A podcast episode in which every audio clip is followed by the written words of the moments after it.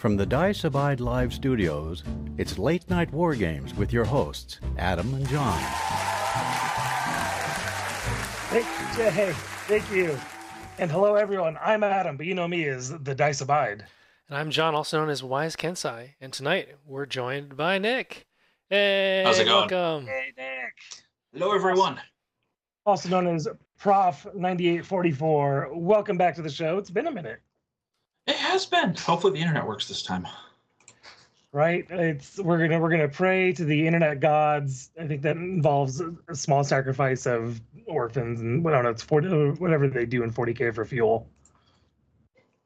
So welcome back. We're here to talk all things new. But first, what are you drinking? Water, Mm. finely aged over multiple millions of years. There you go. Water. Excellent, John. Uh, I'm finishing up a beer from dinner, but when I'm done with that, I have the lovely Suntory whiskey toki that were sent to us by Grizzly Troll. Thank you very much for that. Nice. So tonight I am I am keeping with my with my diet and staying away from heavy beers. So instead I'm enjoying a lovely uh Auchentoshan scotch. Hmm. Yeah, it's it's a very nice. It's bourbon and sherry cascade scotch. It's one of my favorites, which is why there's not a lot left in the bottle. There you go. Cheers. Cheers. Cheers. Kanpai. John, why don't you get us started with some news? Let's news, do it. News. So just a reminder that uh, if you subscribe, if you support us on Patreon starting now uh, and carry it on through basically Christmas, uh, we will send you a miniature, right? So if you are a patron for the last quarter of 2021, um, and actually any quarter really, we send out a mini at the end of every quarter. Uh, this quarter's mini is uh, Max Scorpio, the authorized bounty hunter with acrolot cannon and SMG. So if you want that to grace the, uh, your table, Unauthorized. bounty Sorry, the unauthorized bounty hunter. If you want that to grace your table, go ahead and support us on Patreon. Become a late night wargamer, and we will ship you one. Uh, also, we have the Vostok that Frank Frank painted up for auction. So, Adam, why don't you tell us about that? Yeah, so I've got a um, a- a charity or was it Facebook fundraiser going on where we're trying to raise funds for Black Girls Code. We actually hit our I threw in a goal, a modest goal of five hundred dollars, thinking that we'd hit that by the end of the month. Well, we hit it in less than a week. That said, you can still go there and fundraise and chip in. And at the end of the month, we're going to pick one random person who donated to the fundraiser to receive that Vostok, and we'll go ahead and send it to you wherever you are you'll have a, a cool new toy for your Nomad model army. And uh, you know these are availability too in some Nomad factions, so got to get that second one. Exactly. You can do what Obi did and take the missile launcher and the uh, FTO with Mark 12 profile. Um, I put the link in the chat for you Twitch folks, and I will put it in the uh, show descriptions for the YouTube and podcast folks. So you can you can get to that link, whatever platform you're on.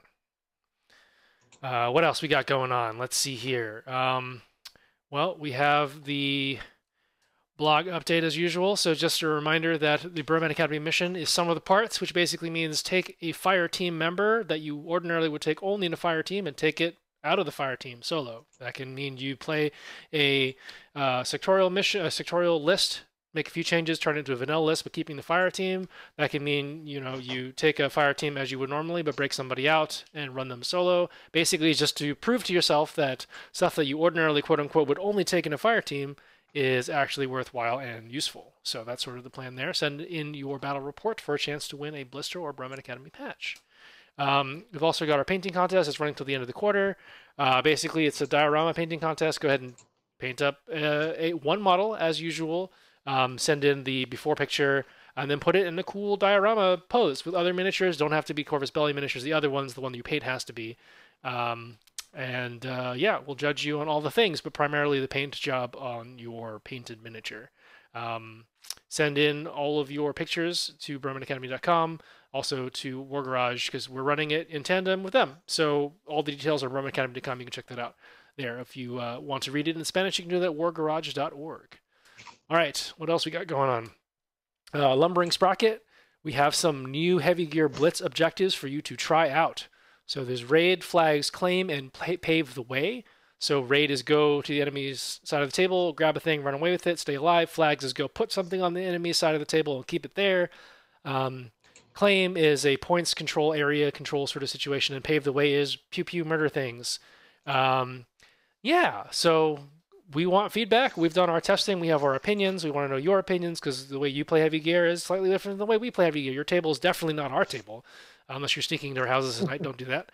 Um, yeah, so let us know how it went. Again, if you send in stuff to Lumbering Sprocket, uh, you have a chance at getting DreamPod 9 store credit. So you get more toys just for playing the game. So please do that thing. Literally paying you to play. Yes.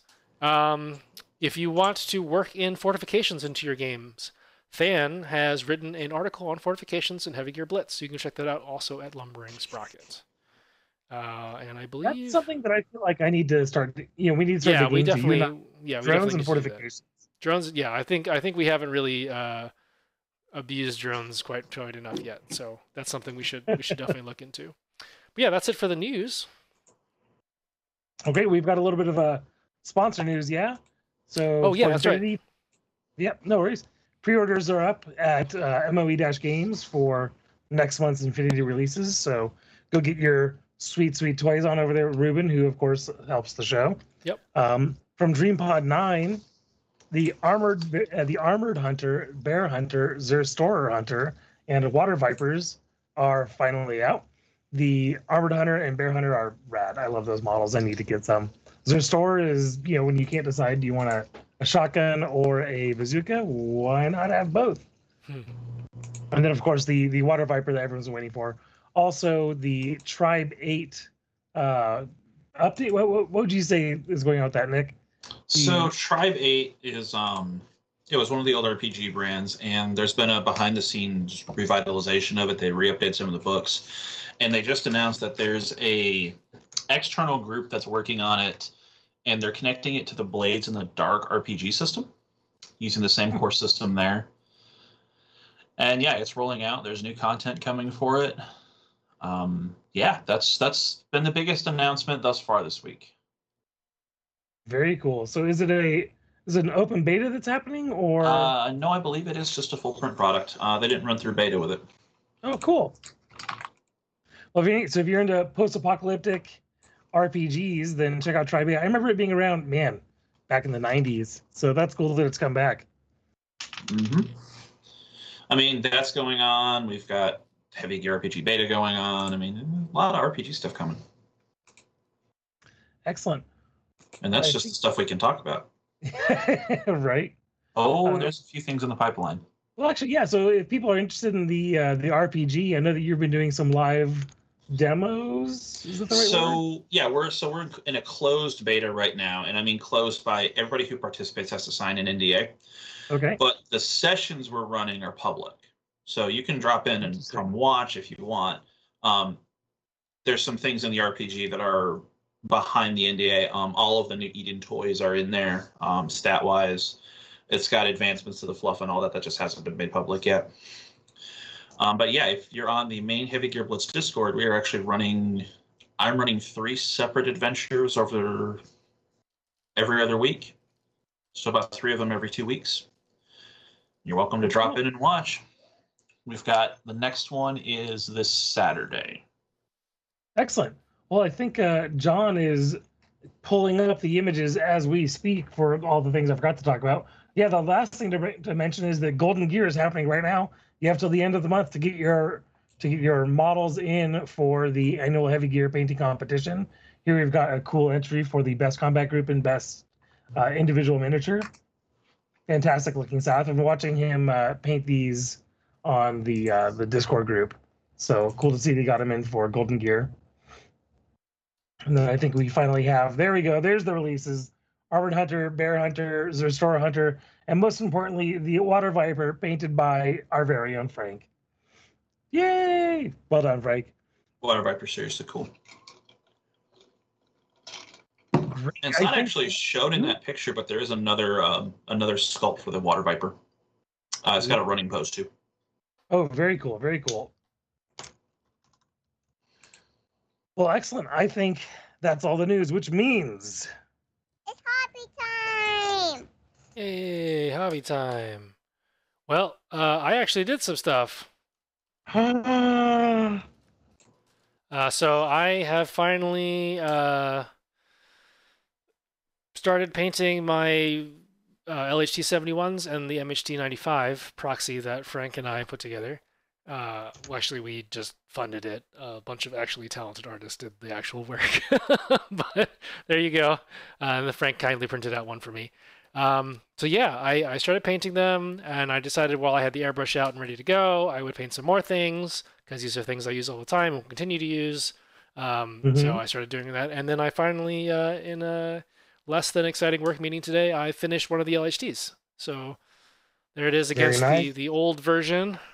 Uh, similar scheme. It was a bit difficult picking out like what bits of yellow to um to Mhm. to put on there, but I think I, I think I did an okay job because I didn't I didn't want to like make it just like giant white panels and yellow panels everywhere, kind of break up the camouflage. This is nice unit marking esque sort of stuff, and it was uh, eye catching enough for me. So that's sort of what I what I went with.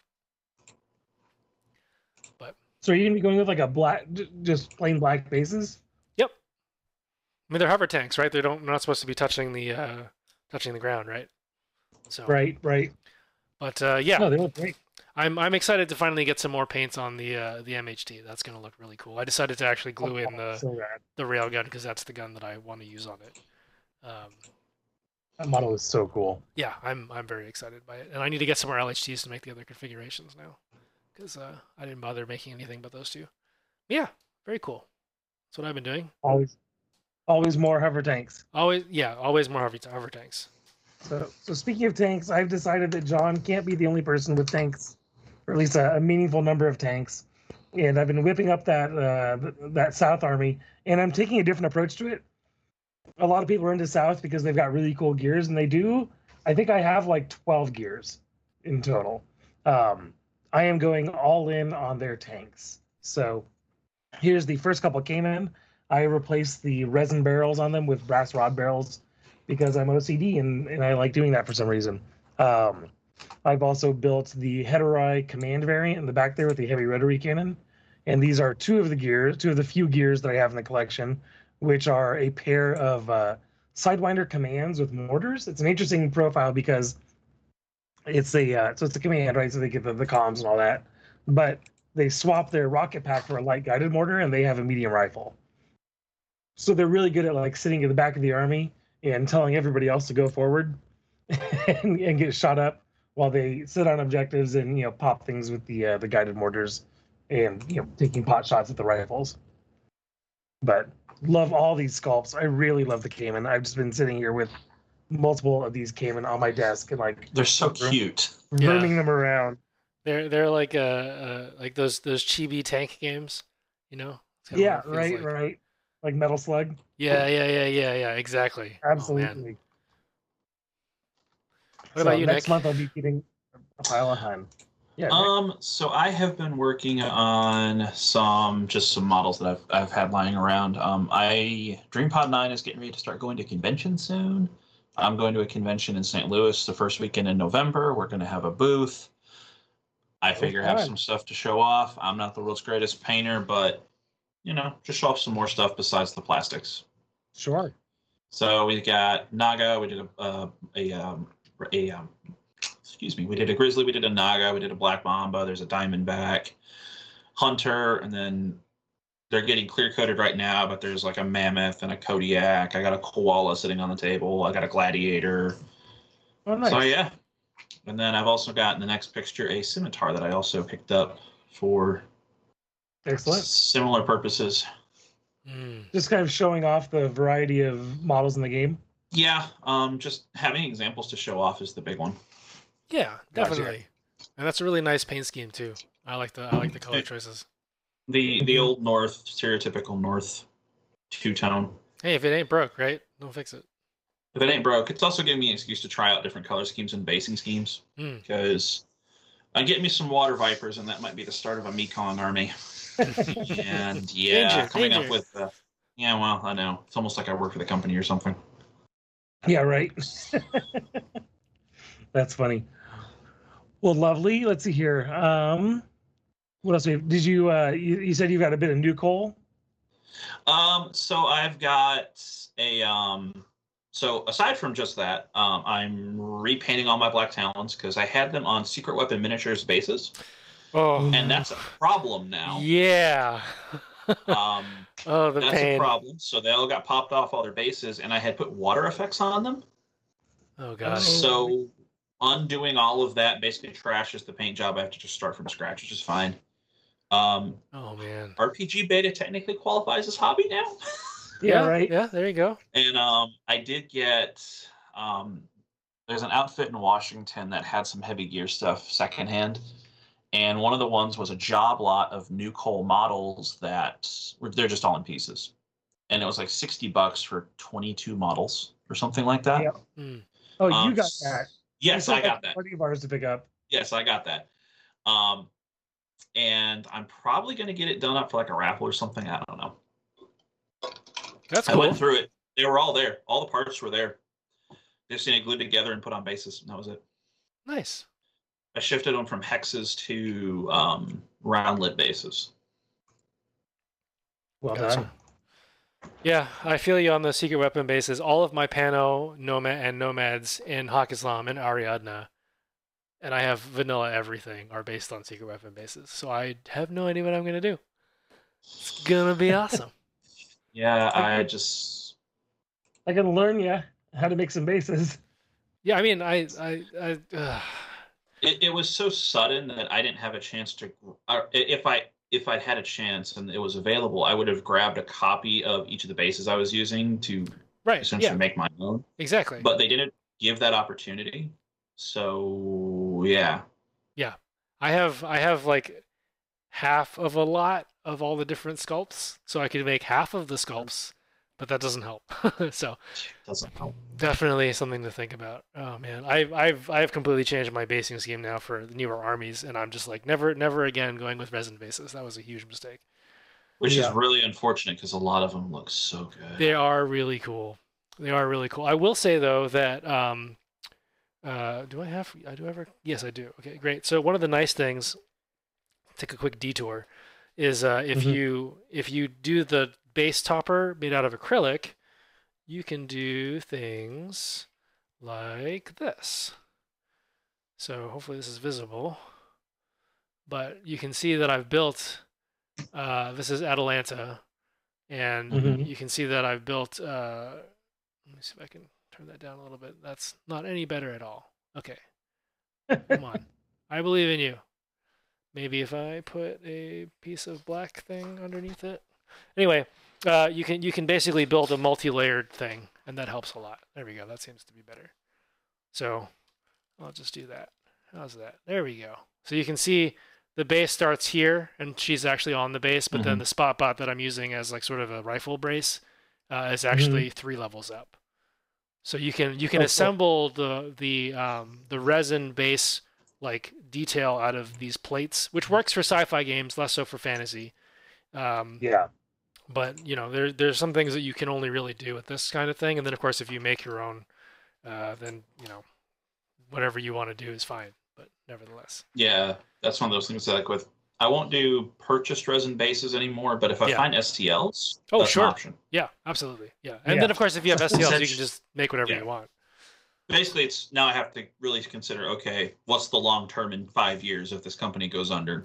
yeah Can yeah I still get bases? Right. learned learned my lesson for sure Oh goodness. Yeah, that's that's been my hobby progress. well, excellent. I think that means before we move on to the main feature and talk about Nuclear, it's time for the Mythic Games sponsorship. Ship, ship, ship. I need to record this Um, so here comes every week. Mythic Games provides one of our lucky listeners with $10 in credit to moe-games.com. All you have to do for your chance to win is join us live, participate in the chat, and type in the magic word that Nick is going to tell us right now. Nick. Um, well, we were talking about resin bases, so we're gonna go with the word resin. boom done All right. Boom. Type Hey, the it works. present. Yeah, sorry, not Frank is great. Um, I don't want to lie to people. oh I love you, Frank. well, go ahead and type in resin. John will hit the magic button in a second here and give away some sweet store credit. There you go. All right, John. Three, two, one, hit it. Pew pew pew. It's Obadiah. Woo, Obi! Congratulations. I'll go ahead and get your info over to Ruben. And of course, thank you all for uh, joining us for another lovely week and participating in the chat. Mhm. Okay. It's what you've all been waiting for our main feature. Excellent. So we're here to talk about NuCoal.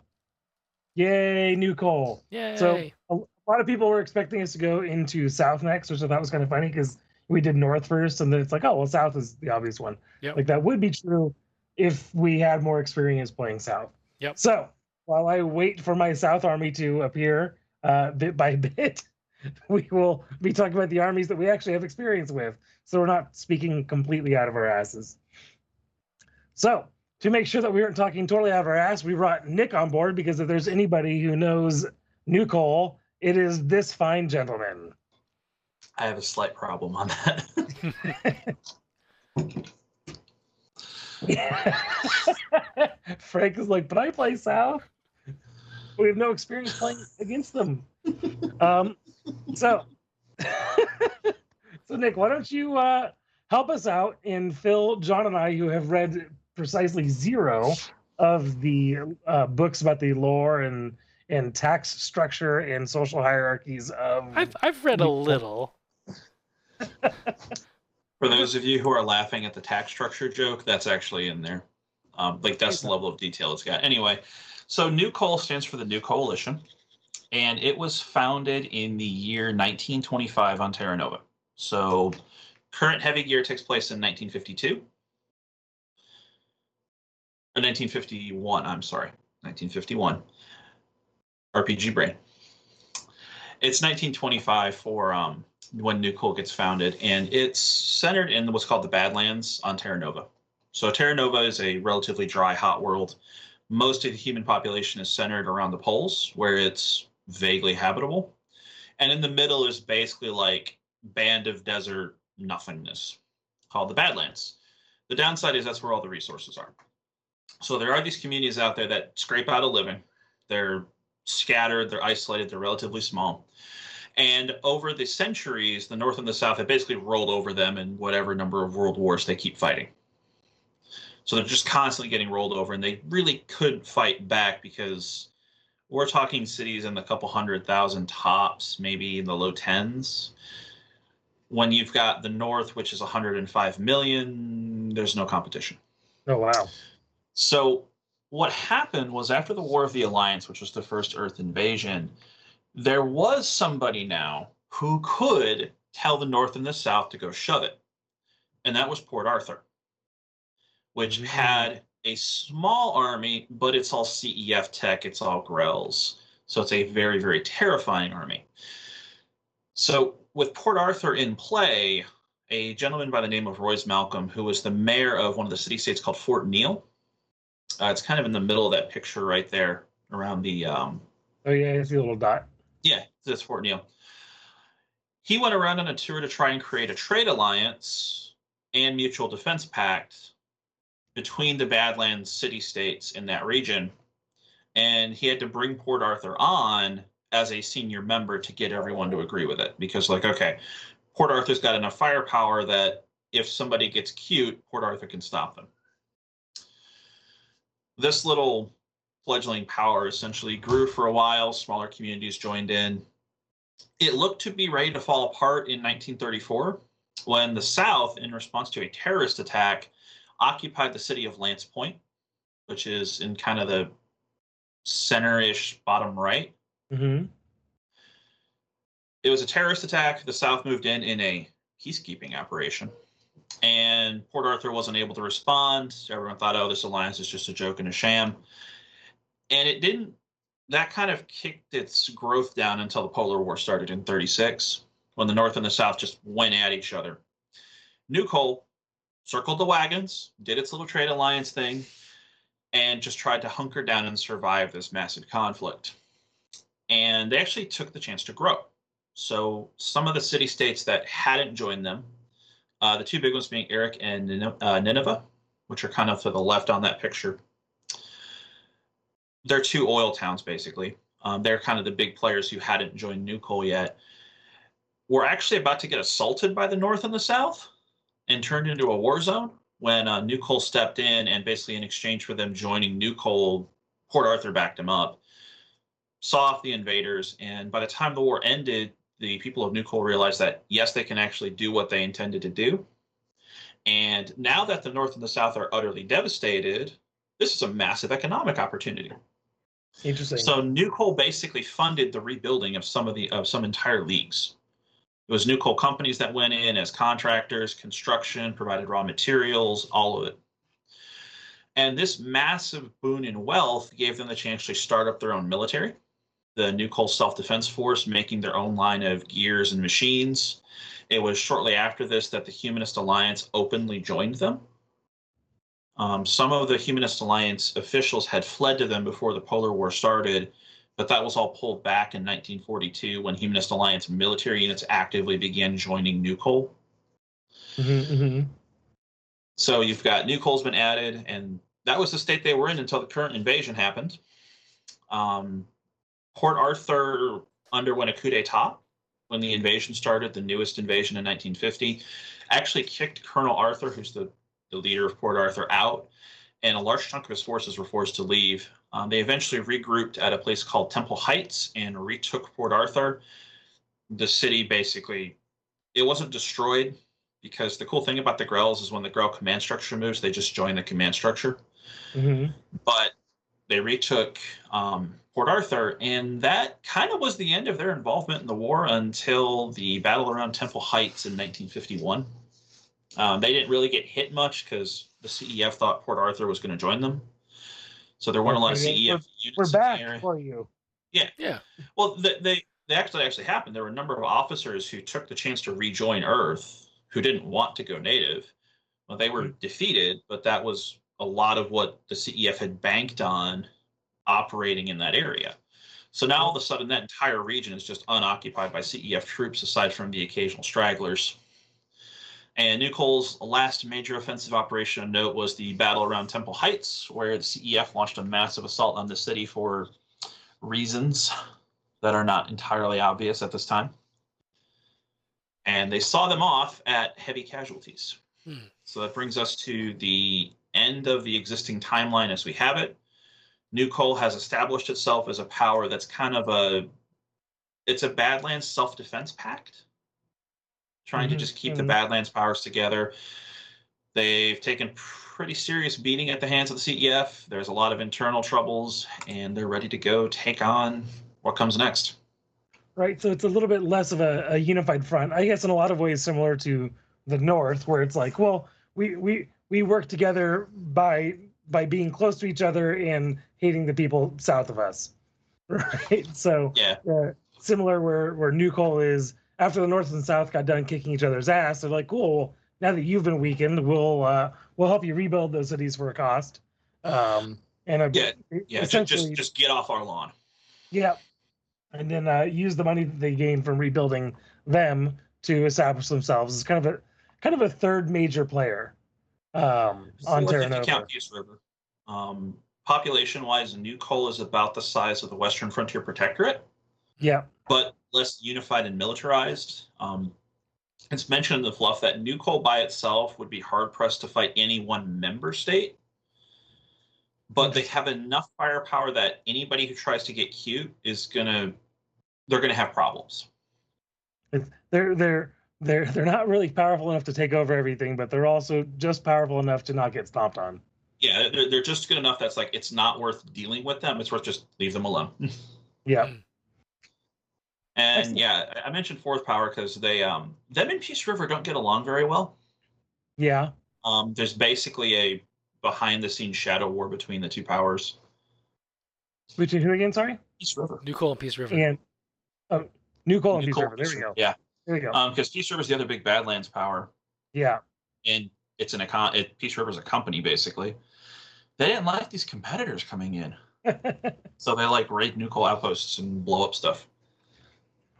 So within New we've got um, these kind of different city-state members, right? That are all kind of their own independent, uh, but uh, tied together through treaty.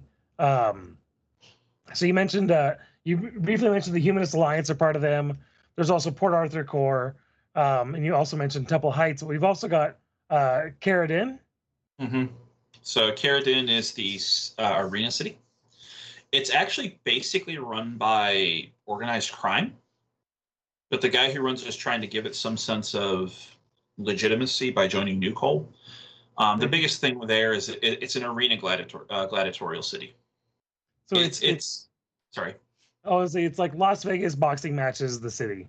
yeah, but with guns and gears. Um, its army is actually all the gladiators and duelists going out to go deal with whoever's attacking them. Get back, or we'll send Spartacus. Basically, yes. um, so yeah, you've got Khayr ad-Din, you've got Temple Heights, which is the home of the Koreshi, which are the Sand People. Mhm. Um, basically, Dune's coming out. Think Fremen. Yep. Um, and then Oh you've God, got a wait. bunch of smaller ones. You've got uh, Prince Gable, which is the major economic hub. You've got Fort Neal, which is the major manufacturing hub. Lance Point is an oil town. Um, who am I? I'm missing a bunch. Right, those are all kind of considered the uh, the hard scrabbled city states. Yeah, in, in, in the faction, there's Port Arthur's the biggest power. Temple Heights, Khayr ad-Din are both city states that have sub-faction status because they're so different, and then everybody else is just lumped in with hard scrabble city states. Gotcha. Um, Oh, they the used last to they used to all be their own sublists. Oh, geez. So at one time, NuCoal Oh, had like goodness. eleven sublists. That's a lot. That's that's yeah, that's a lot to. I mean, like it's a lot to digest right now. Yeah, right now it's a lot, but it, that this is the reduced list. yeah, right. This is the simplified one. Holy cow! So, uh, before we dig too far into the the sub list, let's let's take a high level uh, look at the rules. Right. So, at a glance, at least from from my perspective, I, I guess more of an outsider looking in, NuCoal, in terms of its different sublists, is actually a very diverse faction. The the, the every NuCoal army is a bit different. Like Pack is a totally different army than Khayr ad-Din, right? Mm. Um, so it's kind of interesting from a gameplay or collector perspective because you can probably make three, four different armies what you would you know traditionally expect to be an army or a collection on a table, um, and it would all be NuCoal. So it's kind of funny if you take the North, the South, Peace River, and NuCoal starter boxes, you can play those 100% in NuCoal. Oh wow! Yeah. All of them, all four of them. 100% of the models are NuCoal compatible. Um, the CEF one has a few. The 616s and the 95s are, the rest aren't. But Yeah. all those base Terra Nova, there is some combination of somewhere that you can put those in NuCoal. And yeah, that's kind of their shtick. Um, they're meant to be this. Their models are like high speed, um, highly mobile stuff, but the faction's identity is, it's just a melting pot. Right. That kind of represents itself pretty well visually on the table because you have access to a, a, a wide variety of tools. Uh, again, depending on the sub list, because some sub, I mean, like in what in some ways, Khayr ad-Din is actually kind of the most unique sub list, I think, because it doesn't have allies. Right. um, It's- or not it's the one- sorry. uh, Temple NSDF. Heights. Temple Heights. Uh, and NSDF doesn't have and allies either. SDF. Yeah. Um, but we'll, we'll get into so let's get into all this in a second. So let's talk about uh, as a as a whole, like what does NuCoal have? If you you know if there there are three reasons why you're a new player, you're like I'm picking between these different factions. The models all of them look cool. You know what are the the three the three things they're going to sell me on on NuCoal? Okay, so just dealing with the in-house NuCoal stuff. Sure. It's all high speed. Yep. On average, most NuCoal models are faster, in some cases dramatically faster than their nearest companions in other factions. NuCoal generally has high quality units. You are Mhm. not going to find a lot of chaff. You are not going to find a lot of cheap cannon fodder in NuCoal. Sure. And then NuCoal's going to combo this, like you've mentioned, with the fact that this is the core of the army. there's going to be a lot of flexibility within that. All of the different sublists are going to completely change how you handle this faction, even Right. if you ignore all of their allies. Yeah, yeah, Yeah. I think for for me, I said um, speed. It's a very fast army. It is probably it is the fast army, right? Um, Yeah. I think in in heavy gear, you can. So CEF is probably faster on aggregate. Yes. Um, it's the fastest Terra Nova faction, which is the gear There you go. factions. Um, so it has those. It has GRELs. GRELs are cool. There's something that you know is normally only found in CEF, but if you want Space Marines in not CEF, you can get them here. hmm Um, and tanks. They've got tanks. They've got their own tanks. They've got other people's tanks. If there is a tank on Terra Nova, I don't think there's a tank on Terra Nova they can't take, um, at least in one of the sublists. And damn near all of them in CEF as well, except for what the HHT ninety. I mean, they probably can't take like the super heavy tanks out of North. I'm trying to think. Oh, they, I, can- they can take don't Visigoth think- dollars. I don't think you can take a Visigoth or an Aller. I thought it was just uh It's like AR. AR nine or lower. So it's usually AR9 or gear. Uh okay. Usually that- the, the heavy tanks are usually out, but you're Yeah. here's the thing. In faction, you're still getting Hetairoi. Yeah. You're still getting Fusilier. You're still getting um, Voltigeur. hmm All three of those tanks are high quality. Yeah, Well, yeah, they are. Yeah. On top of this, you get the LHTs from CEF just Yep. passively. Yeah. Um, so the 67 and the 71. I use me some 71s all the time. Yeah. The LHTs are mo- are really good. Yeah, and then on top of all of this, um, you get your Hussar Strider, because NuCoal. But then you also get the Sagittarius and the Fire Dragon. Right. So there's a lot of these it, these centerpiece chunky models. You have a lot to pick from. Um, even just Mhm. passively in the faction. But yeah, there's there's no way to get Aller, Visigoth, the HHT ninety. I mean, You can get all of the all of the um the medium Well, hover so that's- tanks in. In in Humanist Alliance, you can get all of this other models except for the uh, the Cobra and Drake. You can Okay. get you can get all those. Um, okay, so there's the Visigoth. I and I think in I think in what, what's the one that gets north in uh, the HCSA? uh, that would be Prince Gable, but it's got an AR9 cap on it. Okay, so so the only thing you can't really get is a, a Verder and Allers. It seems. Basically, yeah. The, the rest of it's available in some way. Yeah, Yeah. I, I forgot about the humanists because humanists are. Welcome to NuCoal. yeah, New, New Yeah, Coal is kind of like the NA two of heavy gear. You get a little bit of Yeah. everything. Yeah. Um, the, the trade-off you're going to get with NuCoal is a lot of these sublists don't necessarily have more rules than other factions.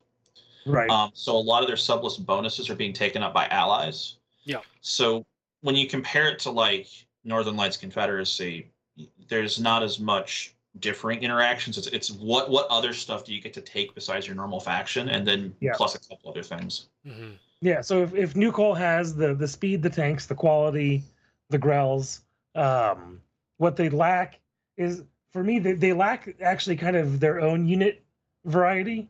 So a couple of the sublists really don't have access to any other additional units at all. The uh, those of the NSDF and uh, Temple Heights.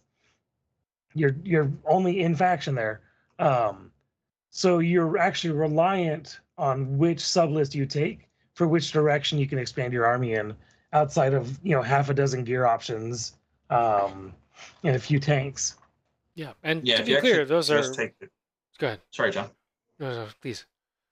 I was about to say, yeah, if you just take their in faction stuff, they're about the size of. They're somewhere between like CEF and Utopia in size. yeah I think they're actually a little bit smaller than CEF, A little bit. but it's the fact that they just have a bajillion allies. There are a couple out of faction models that pop up elsewhere, like they get Wildcats, Copperheads, and Boas. Mhm. sure sure But like if you just count their own stuff, man, there's not that much of it. but it's all really good It is all really good. Yeah. there's If no you- bench warmers there at all No, certainly not. Uh, there are a few things that people looking at just the. Like, I think really the the issue is if you're just looking at specifically NuCoal units, if you're looking at the gear grinder and just scrolling through, you'll note a distinct lack of ECM. Right. Your only Yeah. option is the Jerboa. Jerboas, just the But- one. Yeah, which is which is a great option, right? But you know you have to import ECM from elsewhere if you want things that aren't ECM gears or something, right? If you want ECM, There, there's also some weird roll issues with the Jerboa. Yep. Yeah. Like the baseline Jerboas are just recon and fire support, which causes some issues. Yeah. Um, like there's some weird list construction problems with New Coal. Um, Right. They You can't really- really think like a Bobcat to throw TD in a GP if you want target designator. mhm. Uh, one of my favorite allies, if I have access to North, is the Black Cat Sure. because it's a strike gear with ECM plus. Yeah. I, I don't care about anything else. That's all I want out of it. Right. like that's the level of the, of where they're going with some of this stuff is because you don't have all of those tools. You'd be surprised sometimes. It's also very heavy in the non-gp roles. Um like in in-house NuCoal it's just copperheads um and chasseurs for gp with chasseur mark 2s also hmm which sounds great but that's not a lot.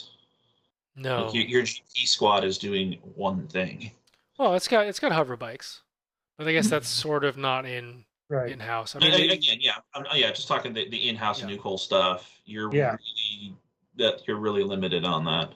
Yeah, you Uh, could do hover bikes. You've got the universalist always, but right. Yeah, I'd say another interesting thing about uh, NuCoal that I, I think is easy to overlook is they actually have the widest variety of infantry in the game.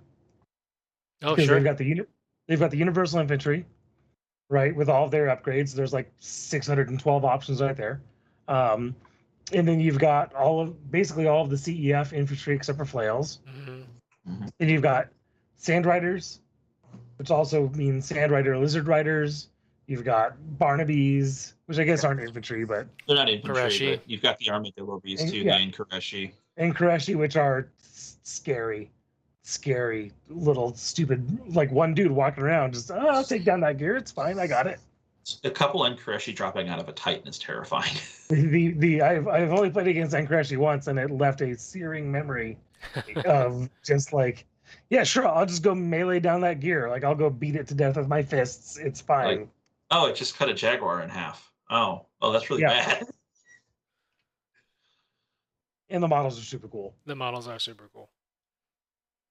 So yeah, so that's their thing. Speed tanks, gears, quality, but you, they're really looking to their allies for uh for basically everything else.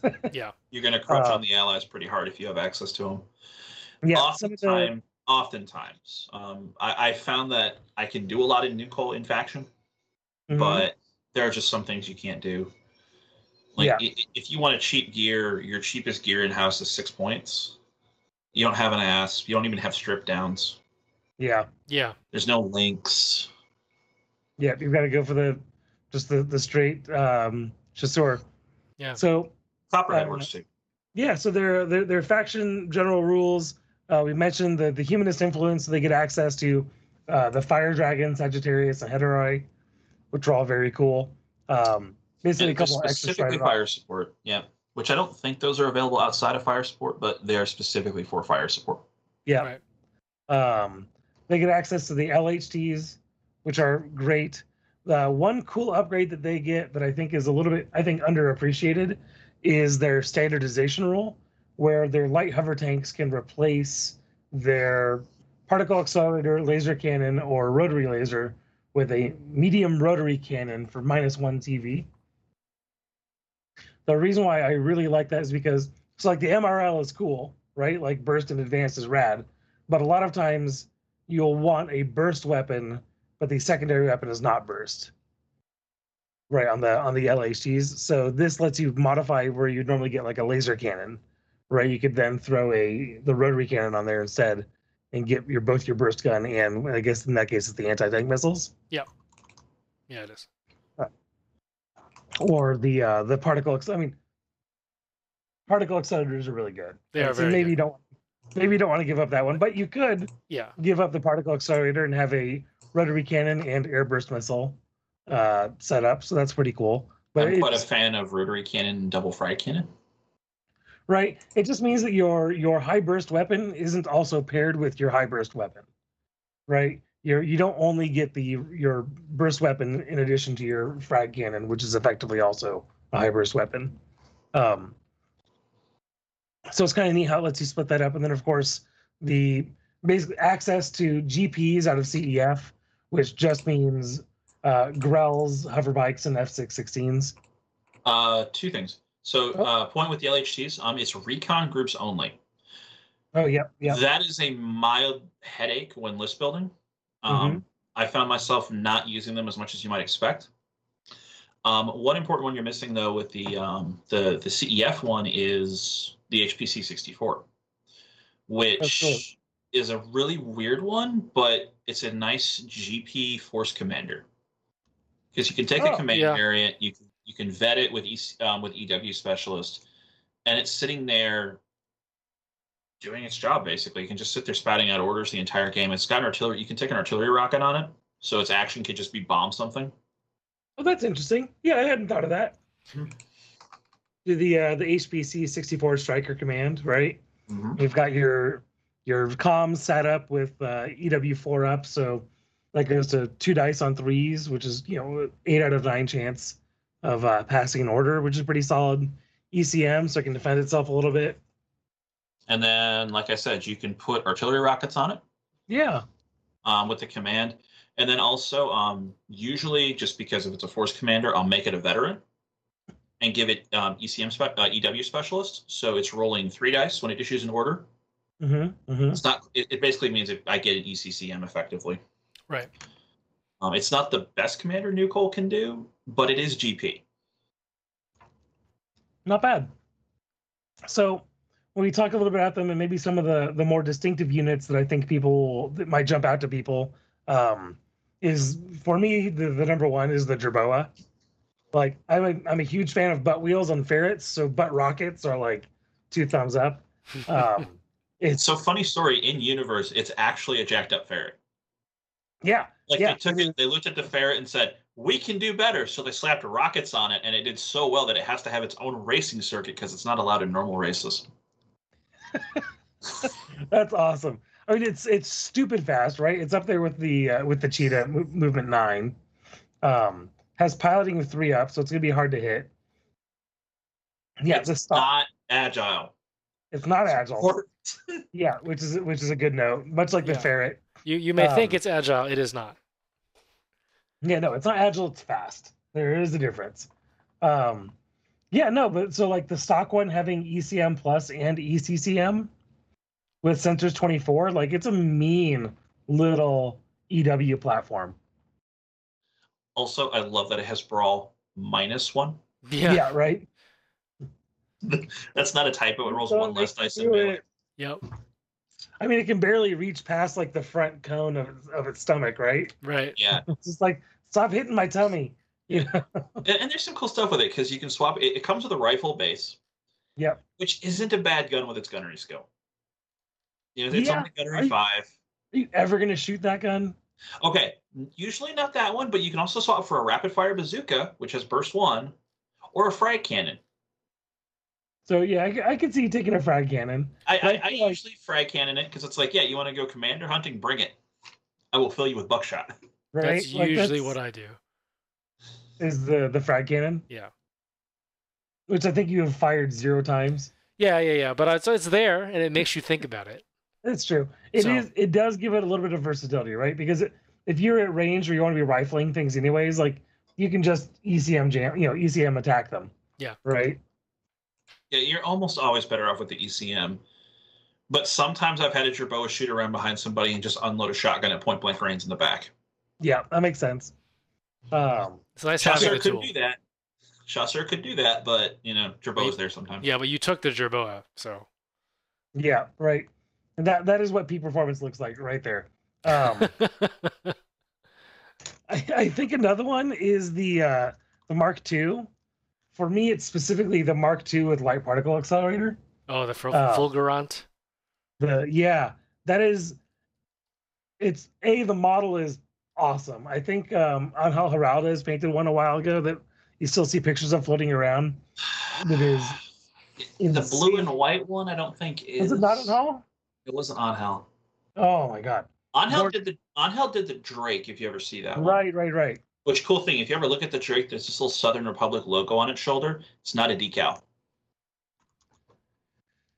That's. I mean, he's an insane painter. He Uh, is. that meant that meant yeah. Um, but I Chasseur Mark II is my favorite model in the game. I have sixteen of them.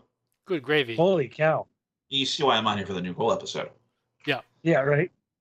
It's Um, it is not an accident. Actually, here, John, I'll go ahead and send you the picture of the um of the the one I'm talking about that's painted ridiculously good. It's the it's not the Fulgurant, it's the uh the AA medium autocannon version. But the model is just gorgeous. It is piloting three up agile, so it, it is a pain in the butt to hit. Its movement like is it nine? it's movement nine. Yeah, so it's like a movement nine Jaguar with a particle accelerator. It's only gunnery four, but it's general purpose. Yeah, and its general purpose. Oh, you also randomly have a jetpack if you ever have to go up. And it's jetpack six. It's not an insignificant distance, so you could really get on top of most buildings. I, I run a group of these things in almost every army with a Jerboa behind them. So they'll jump up on top of a building. The Jerboa's not on top of the building behind it with them in the bubble. It's just down there cackling maniacally as there's just these three or four Chasseur Mark twos. They're just like, I'm on four dice piloting, three up agile. Does it say who painted that there? Mason. Mason, that's who painted it. Yeah, that one. Um, But yeah, so as far as like a A, it's a gorgeous model, and B, it's a really damn good profile. Um, I love the little air intakes on the sides of the knees and then the exhaust on the back of the Mhm. kind of the back of the lower shin. Gotta get that hover. Oh, it's such a cool model. Um, yeah, profile wise, it offers it offers a lot. You can do an ECCM comms commander version of it as well, who's not terrible at giving out orders. You are still rolling three dice on fives, um, but that's a greater than fifty percent chance. I think it's like seventy-seven or something like that. Sure. Um, There's worse things to do with that. yeah, and it for it's the movement nine with a particle accelerator that is just nasty. So you can move eighteen inches, fire that another twenty-four. So one, one cool thing about NuCoal is that's there. The baseline Chasseur is movement nine, also with hover. Yeah. Just the Chasseur pair. That that's what the new NuCoal speed argument is. It's those two mostly. Um, stuff like bazookas, frag cannons, and grenade launchers, which usually need like an airdrop model or a special deployment because they're Mhm. so short range, they're hard to leverage. Are all now really live, valid options in NuCoal. hmm Yeah, there there is a reason why NuCoal is mostly limited to light bazookas. There's a reason they don't get snub cannons. Yeah, right. Yeah, yeah. Well, I mean, you you can get uh, you can get airdrop on Chasseur Mark IIs with all those tools, right? So Uh, Mark II doesn't airdrop. it doesn't. Oh no, does it doesn't. No, it is not. Yeah, the the crosshair does. But Now you are playing NuCoal, so usually there's going to be some shenanigans around it. But yeah, the oh, uh, I'm thinking, the yeah, the Chasseur Mark Cuirassier. Yeah, sorry, yeah, airdrop. yeah, you're right. You're yeah, right. You're the right. Airdrops. I'm I'm You know I'm, that- I'm thinking of the SO versions. Oh yeah, yeah, yeah. Um, you know that Mark II flechette with the with the medium frag cannon? It comes with a uh, light hand grenade. You could, you could swap that for a light Panzerfaust, and now Mhm. you've got a damage eight AP three attack that you can deliver to the rear arc of something pretty Mhm. reliably. Yeah. And these things are only clocking in at the nine to eleven point mark, Yeah. so they're not they're not Eleven. that expensive. Yeah, eleven for the uh, fulgurant, and then nine for the the light Base. autocannon, the medium frag cannon, or the light bazooka. Gross, gross. hmm Such a gorgeous model. I don't know. Is there? What What would you say, Nick? Is your is your most iconic NuCoal? That would be the Hussar. I knew you were gonna say it. I have a thing for the Hussar, which I don't know if John has a picture of the Hussar. There he is. That's one of them. Um, it's a giant transforming tank. I Yeah. have seven of them. Oh my god. Nice. Yes, yes, yes, I do. Um, one of each variant. I have two lances, and I have two ba- uh, two of the uh, base variants. Holy cow. Okay, so you like you like hussars, is what you're saying. I have fielded five of them in one army once. Oh my God, you monster! Lord. It was five fire support groups of of Hussar, and then just the cheapest infantry I could put there Sure. Just times five. Why not? amazing, amazing. So, yeah, talking about these guys. I mean, it's a Strider, right? So you're looking at armor 10, 4 4 hull structure. Okay, so point on this thing. Look at the piloting stat. Four up is really high for a Strider. Yeah. It is really high for an armor 10 strider. Um, combine this with the fact that just base it comes with a heavy rotary cannon, which is a combo weapon with a heavy vibroblade hmm on a Brawl One model. So Why a lot of times the Strider, the response to a Strider is to get close to it. You don't want to get close to a Hussar. No, no, no, bad idea. Well, yeah, it's competent in close combat with that Yep. piloting a four and a brawl. Yeah. Um, you have a heavy machine gun if someone wants to get cute with infantry, and then pick a main gun. It's usually linked of some kind. Uh, the only one that isn't is the hammer, which just has a um, precise tank gun. It's not precise, just a regular tank gun, I think. Yeah, I think it's precise, isn't it?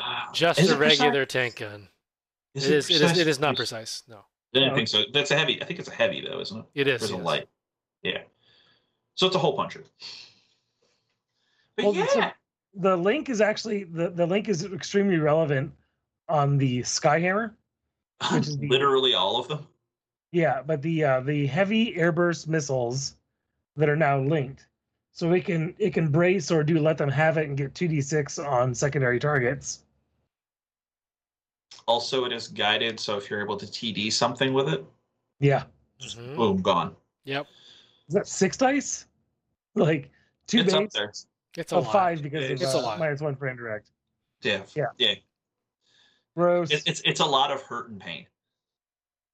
yeah. And then my personal favorite one is the Lance, which just has a second heavy rotary cannon with link on top and burst and um split three. Well, re- really, it's it's four or more heavy rotary cannons. It's just yeah, it's just um, it's just modeled as one more. we'll we'll get to this thing as we get closer down in the show when we start talking about armies. Um, this has some terrifying implications in Kata, uh, Khayr ad-Din army. Yes. Yep. Or it could be a duelist. Well, no. Well, yes, it No? can be a duelist. The heavy rotary cannon vibroblade counts as a combo weapon for all duelist upgrades, Oh. which means you can give it two of them Oh, good gravy. with gunslinger. Need gross and gross. I don't like any of that. Yep. So yeah, so this R is big, it's stompy, and it fires lots of bullets in your general direction. Mm. And then just the base variant has two has a linked field gun. Just. Just a linked field Just gun. a linked field gun. So yeah, some really awesome models in there, and there there's I mean really all of them are good. The thing is like every unit in the army is worth taking, which is fantastic. Um, It's kind of in that sweet spot where it, it's not to the point of overload, where it has so many things that they're starting to overlap with each other, I don't know what you're talking about from the north and south.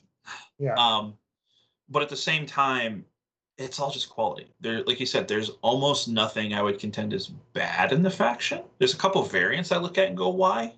Sure. Mhm, Um, Sure. Like one of the one of the Lancers has an anti-personnel rocket launcher, and I'm like, yeah, okay, fine. I'm on board. Yeah. I'm gonna find a use for that thing. You'll see. You'll Like- see. Oh, oh no, I'm not saying it's completely useless. I'm just saying he's probably at the back of the roster. yeah. But Which means he's at the front of my roster. I mean, it's That's a how John Lancer. works. It's a Lancer. You play it in um, Erech and Nineveh. You give it high octane, and you just run a squad of these things at your opponent, saying, "I have link spike guns." Let's Right, go. Oh man, so okay, so let's talk a little bit about their sub lists. Uh, really quickly here, we've got NuCoal South Defense Force. They have veteran leaders, which is a pretty standard special rule. Uh, bait and switch, so one combat group of all gears can recon deploy. That's kind of neat. Um, it, but or, most importantly, uh, or special operations. It can do either. Oh, is it recon or special? Oh, it is. You're right. Um, so that's a hell of a lot different now. Um, yeah, special operations deployment has my attention. Uh, and then the the last rule, the really the rule that I I pay attention to when I look at the uh, NuCoal self defense force is they can stick agile on any gear for a point. Yeah. Um, this doesn't mean you should stick agile on every gear for a point. You'll be out of points, but it does mean that you can do nasty things like have an arbalisteer, which is already hard to hit, now not even getting hit on MOS zero attacks. Yep. Keeps it alive a lot longer than it uh, normally would. Yeah, But give them how common is- that is. This is my default sublist for NuCoal, just because it plays with the in-house stuff. It doesn't play with allies. You know, it's the, it's, Sure. it's no allies. There's, there's no allies on there. Um, veteran leaders is pretty cool because it gets you the extra order. Mhm. Um, and one one thing with NuCoal is because the stuff is so fragile, having that pocket reroll when you need it is very important. Sure. Sure. So sometimes that Arbalest Strider is going to get hit, and if he has a reroll from an order just because of the veteran leader, fantastic. Um, bait and switch. This is just some janky things. Um, It means you can recon deploy anything, essentially. Flank is really good, um, but one of the things with NuCoal is particularly stuff like the Chasseurs and all that, because it's so Mhm. fast, if it starts further up the table, Mhm. I can go anywhere. I, I just start the game going Yeah. anywhere. Yeah, think about that that Mark II that moves 18 inches, starting also halfway up the board, which means it can top speed six inches into the enemy deployment zone in turn one. Mhm. Gross. Yeah. And then, I mean, like you said, one point purchasable agile. I have three favorite targets for this Jerboas, hmm hmm because Jerboa doesn't have agile, it can get agile all of a sudden. Arbalest Strider, like you said.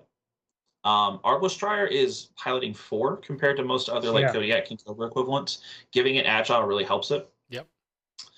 And I like to put on copperheads, Hmm. Okay. which sounds a little weird, Oh. but They have that piloting three up. well, they have a piloting three up, and you can take the arena specialist to give him a shield. Oh. So it's eight points, a GP model, piloting three up with a shield and agile. Yep. We know Like, gladiators are good. And, Yeah, and it's- oh, and by the way, it's got I think it's it, it upgrades it's it's like upgrade melee weapons or brawl or something like that. I'd have to go back and double Yeah. check right off the top of my head. But I mean, the like, point is only that armor five, but you can't hit me. Right. Yeah.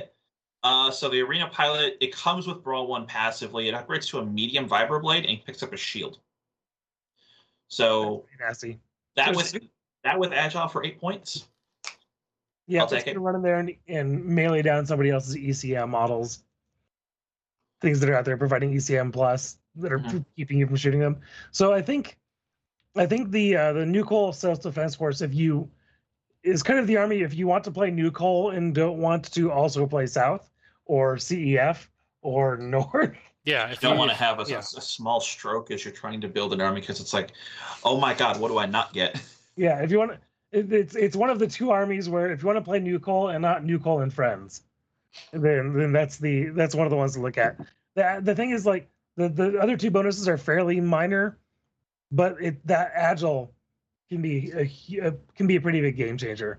Um, it's weird because it almost makes New NuCoal just play like a vanilla force. It kind of almost feels Sure. like that at times. Mhm. That just because that agile, I rarely put agile on more than three models in a list. yeah, It really is that just that specific. Um, bait and switch. I'm gonna recon deploy something because why the heck not? Yeah. Sure. But I- it. I have better recon deploy options though. We'll get to the Sure. stuff later on. Um, you can do better recon deploy. Um, veteran leaders, I mean, it's cool, but Right. you can actually get other stuff in there that does the same thing. But like none of it, agile's a big deal, but even then, it's not being applied across an entire army. Like of, of all the effects, this is the most subtle, hmm yeah. but it Yeah. does a lot with what it does. Yeah, exactly. So that's uh that's self defense force in a nutshell. The Humanist Alliance is the first of the combo factions. This is the one where if you're like, I don't know, should I play NuCoal or South? And the answer is apparently Human Alliance. Um, so they get access to. I'm going to start with actually the kind of with the later ones, is that they basically get access to everything in South except for the Drake and the King Cobra. hmm So if you buy the South starter pack and the NuCoal starter pack, you'll only not be able to use the King Cobra. You Can't use recon stuff too either. Apparently. You can't use pure recon or special Right. operations stuff. Yeah. But Which you use there- There are a few things. non-recon roles. Yes. Yes. Well, it has to have the non-recon role. Yeah, So there's a few things that that doesn't quite hit. Like um, you can't get chameleons. Uh, chameleons just off the table because he's recon Right. and special uh, special force uh, special operations only. and you're going to But- want to see things like striking iguanas or lidded iguanas, things that are that are recon plus something. I mean, they all have recon and fire support, but you don't Mhm. want Sure. iguanas fire support. Um, you can you can, just pair it with Mm-hmm. a big fire support thing. Fill out that group, right? right? Very reasonable. Um, So yeah, they get access to a lot of South, except for the the Drake and King Cobra. Um, they can take Jaegers in any role. Um, but the big things is for me, it's the wrote the book. So any two models per combat group can be veterans. So this is actually a more flexible version of veteran commander or veteran leaders. Yeah. Where veteran leaders, you can have two veterans because you can have two leaders in the group. Well, they can have any two models that they want in the combat group be veteran, not just specifically the leaders. So that's pretty handy. You know, you can have your leader be the guy that sits back and issues order, and then throw a veteran on the dude with the gun, right? Um, their Sagittarius is Fire Dragon and Hetairoi, i.e., at most one model per army will will be able to buy uh, React Plus for a point. I've done multiple Hetairoi builds before, Sure, uh, but yeah, yeah, it's You not gonna can. happen on. Yeah, you can. I, I've never put two fire dragons or two Sagittarius on the table. Sagittarius are nasty, but they already have like three actions. Yeah. Um, so it's really cool, but usually I don't want a duplicate of the same Strider. I Yeah. want a different Strider. You only want a Yeah. duplicate if it's a Hussar. right, exactly. and even then, it's a different variant on the Hussar. Um, so th- that I mean that's special rule. It's cute. Um, it's it's not a big rule. You're really taking this army because you want the access to the south. Um, and they wrote the book. Also, if any of those same three models, the Sagittarius, the Fire Dragon, the Hetairoi, are veteran, they can get uh, Crack Shot, which is precise, or Ace Gunner, which is stable, without having to be duelists. That's kind of cool. Like I might consider taking a a Hetairoi with React Plus and a stable heavy rotary cannon. Yeah, that, that was my. That's that's what I've done and done is you or take, precise heavy rotary cannon. you take the you take the React Plus on precise or precise and stable. You could do both. yeah. Yeah. Um, heavy rotary cannon. It's a really expensive model, but it's a really nice zone control piece. It's also because all of a sudden there's yeah. yeah, there's just this five dice rotary cannon sitting out there, and it's a veteran, so it's got a reroll if it needs it. Well, with that React Plus, you can you can throw that into a focus on the rotary cannon and throw a Mhm. six dice precise heavy rotary cannon at something that And- will fuck it up. and then and then still get a reaction because it's a base rea- uh, action two tank. Yeah, exactly. There, there- yeah, there's stuff there, but you're right. It's it's not the most exciting bonus. Yeah, and again, you'll you'll take you might take it on one thing, Mhm. um, but yeah. So you really take Humanist Alliance because the vet the the the flexible veteran rules and the access to South models. Mhm. There's a lot of cool stuff in South. And a lot of it is stuff that when I cherry pick for Okay. allies, South is usually the one I'm going to. Yep. That makes sense. And they just have such a really great variety of gears. You know, like that's something I've noticed coming to South from North. You know, slight tangent. Um, North is like you know, 31 flavors of punch the person in the face. Right? Like, do I want do I want a bear or a tiger? Right? It's like I don't know. Like we all just punch the person in the face. What flavor of punch the person in the face do you want today?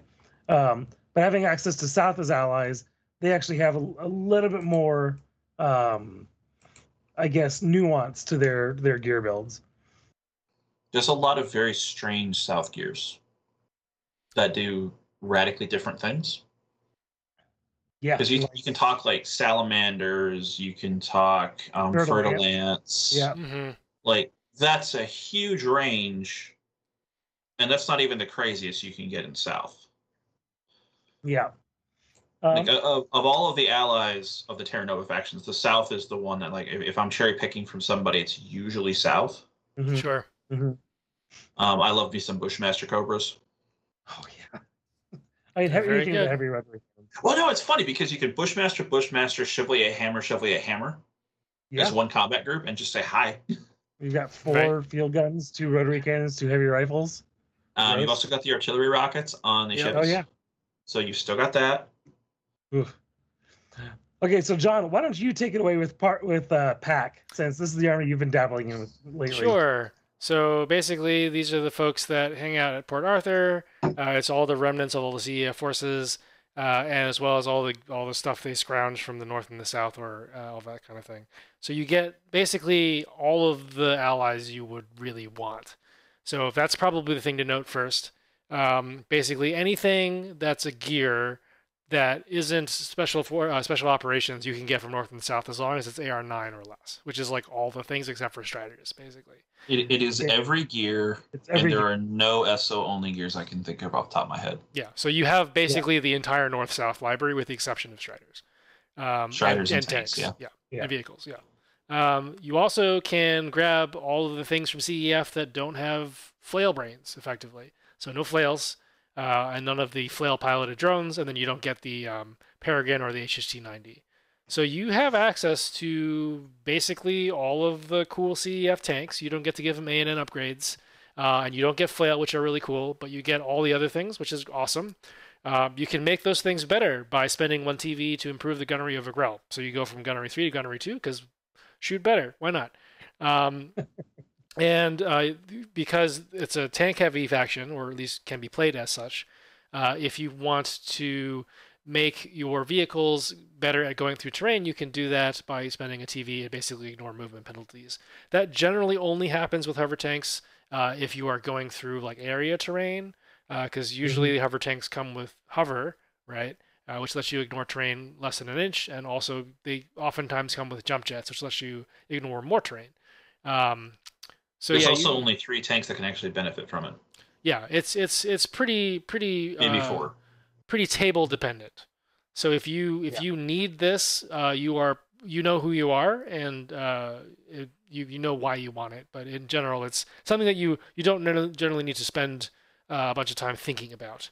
Uh, but the the the quote unquote penalty is that you are stuck with a um, a commander driving a vehicle.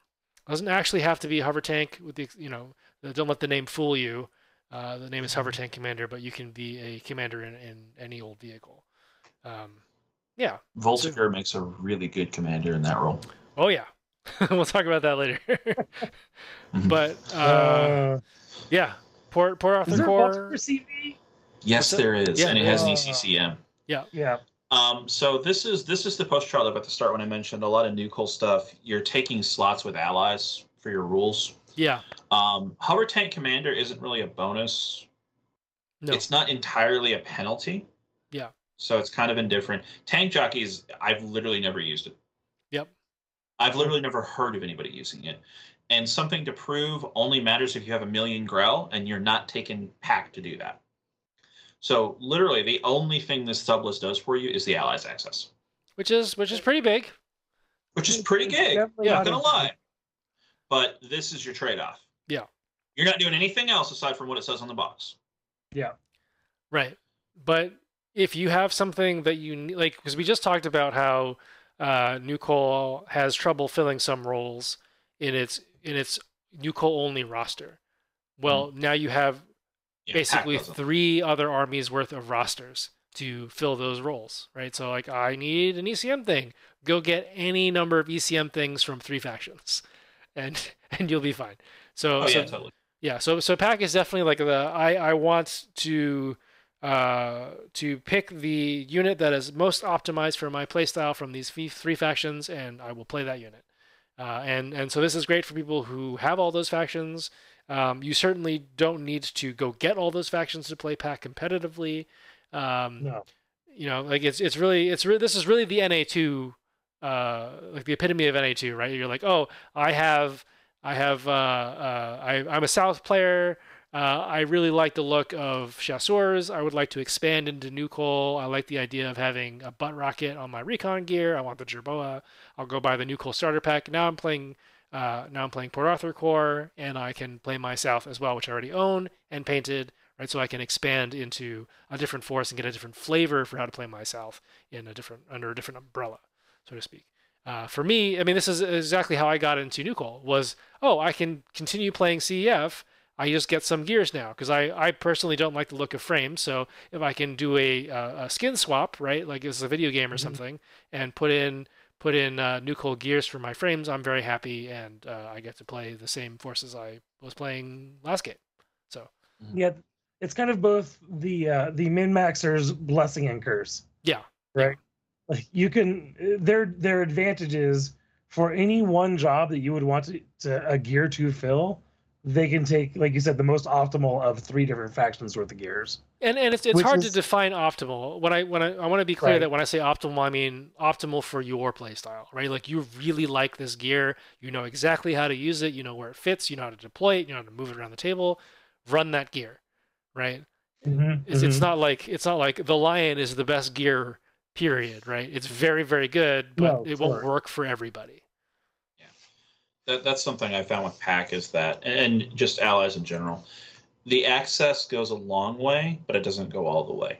Like ultimately, one of the things with heavy gear is it tends to be very conservative on its point costs. Stuff tends to generally be overcosted as opposed to undercosted. You can pick the best of the best, but you don't get the combo potential you see with the sub lists. You don't get the warrior monk of the NLC. You don't get any of the other crazy stuff you can see elsewhere. Yeah, you don't get the fancy things. If you want no frills, just my stuff does what it says on the box. Go. Yeah. Pack is kind of your dream. Yeah. That's why I so- play back. In the total opposite direction of no frills, let's talk about all of the frills with uh, Khayr ad-Din. So there's only three rules for this faction, and these three rules are are huge. Yeah. Um, so I'll, I'll go from the bottom up because the last the, the the the top one is really the one. So the first thing is they have to take assassinate. Yep. That's the thing. It's actually kind of cool because then you could take, uh, depending on how you build your list, if you have a minimum number of fi- you know of groups to generate your secondary or your uh, your objectives, then this lets you manipulate that in some way. So you could take fire support group and still have access to assassinate instead Yep. of wipe them out. So that's kind of very cool. scary if you have a bunch of fire support groups on the table. Yeah. Um, the second one is a very exciting one. Whoa, they can have a duelist that is a strider. Yep. Literally any strider from North, South, Peace River, or NuCoal. The rule is called So- the brute. There are some fantastic candidates out there. Yes. Uh, oh, oh, like, where do you begin? Like, I just, I, I contend there's two there's two really good ones, and all of the rest of them are awesome. Like okay, Hussar Yep. and yeah, Cataphract. of course. Sure. And what? The cataphract? Cataphract. Man, Those see, I was thinking the, the Drake, The Drake's a good one too. um, because it does everything, and a mammoth. You can do some janky stuff with the mammoth. You- I mean, you can do some. You want to talk about jank? Like, what if you go with like a, a, a Red Bull heavy anti-tank missile that's precise, Yes. right? Like, there's Because you, So, you yeah. absolutely needed it deleted. Yep. What I like about Voltiger and what I like about um, Cataphract is you have the defense, or um, not Voltiger, Hussar is defensive ability. Sure. Because like a, a Red Bull is just going to sit there. He's going to get shot. A Hussar, on the other hand, at piloting four up, who can all of a sudden take a shield and be agile, because he's not lumbering. you can have a you can have an agile shield Red Bull. You can have an agile shielded Thunderhammer, which is a weird thought, but there it is. Um, so, all right, really, the reason why you go for Khayr ad-Din though is this Heroes of the Arena rule. Yeah. Uh, Which just a note here: you can't Oh, push yeah. the envelope with Red Bull because it's lumbering. Oh, boo. Okay. Well, here's the arena.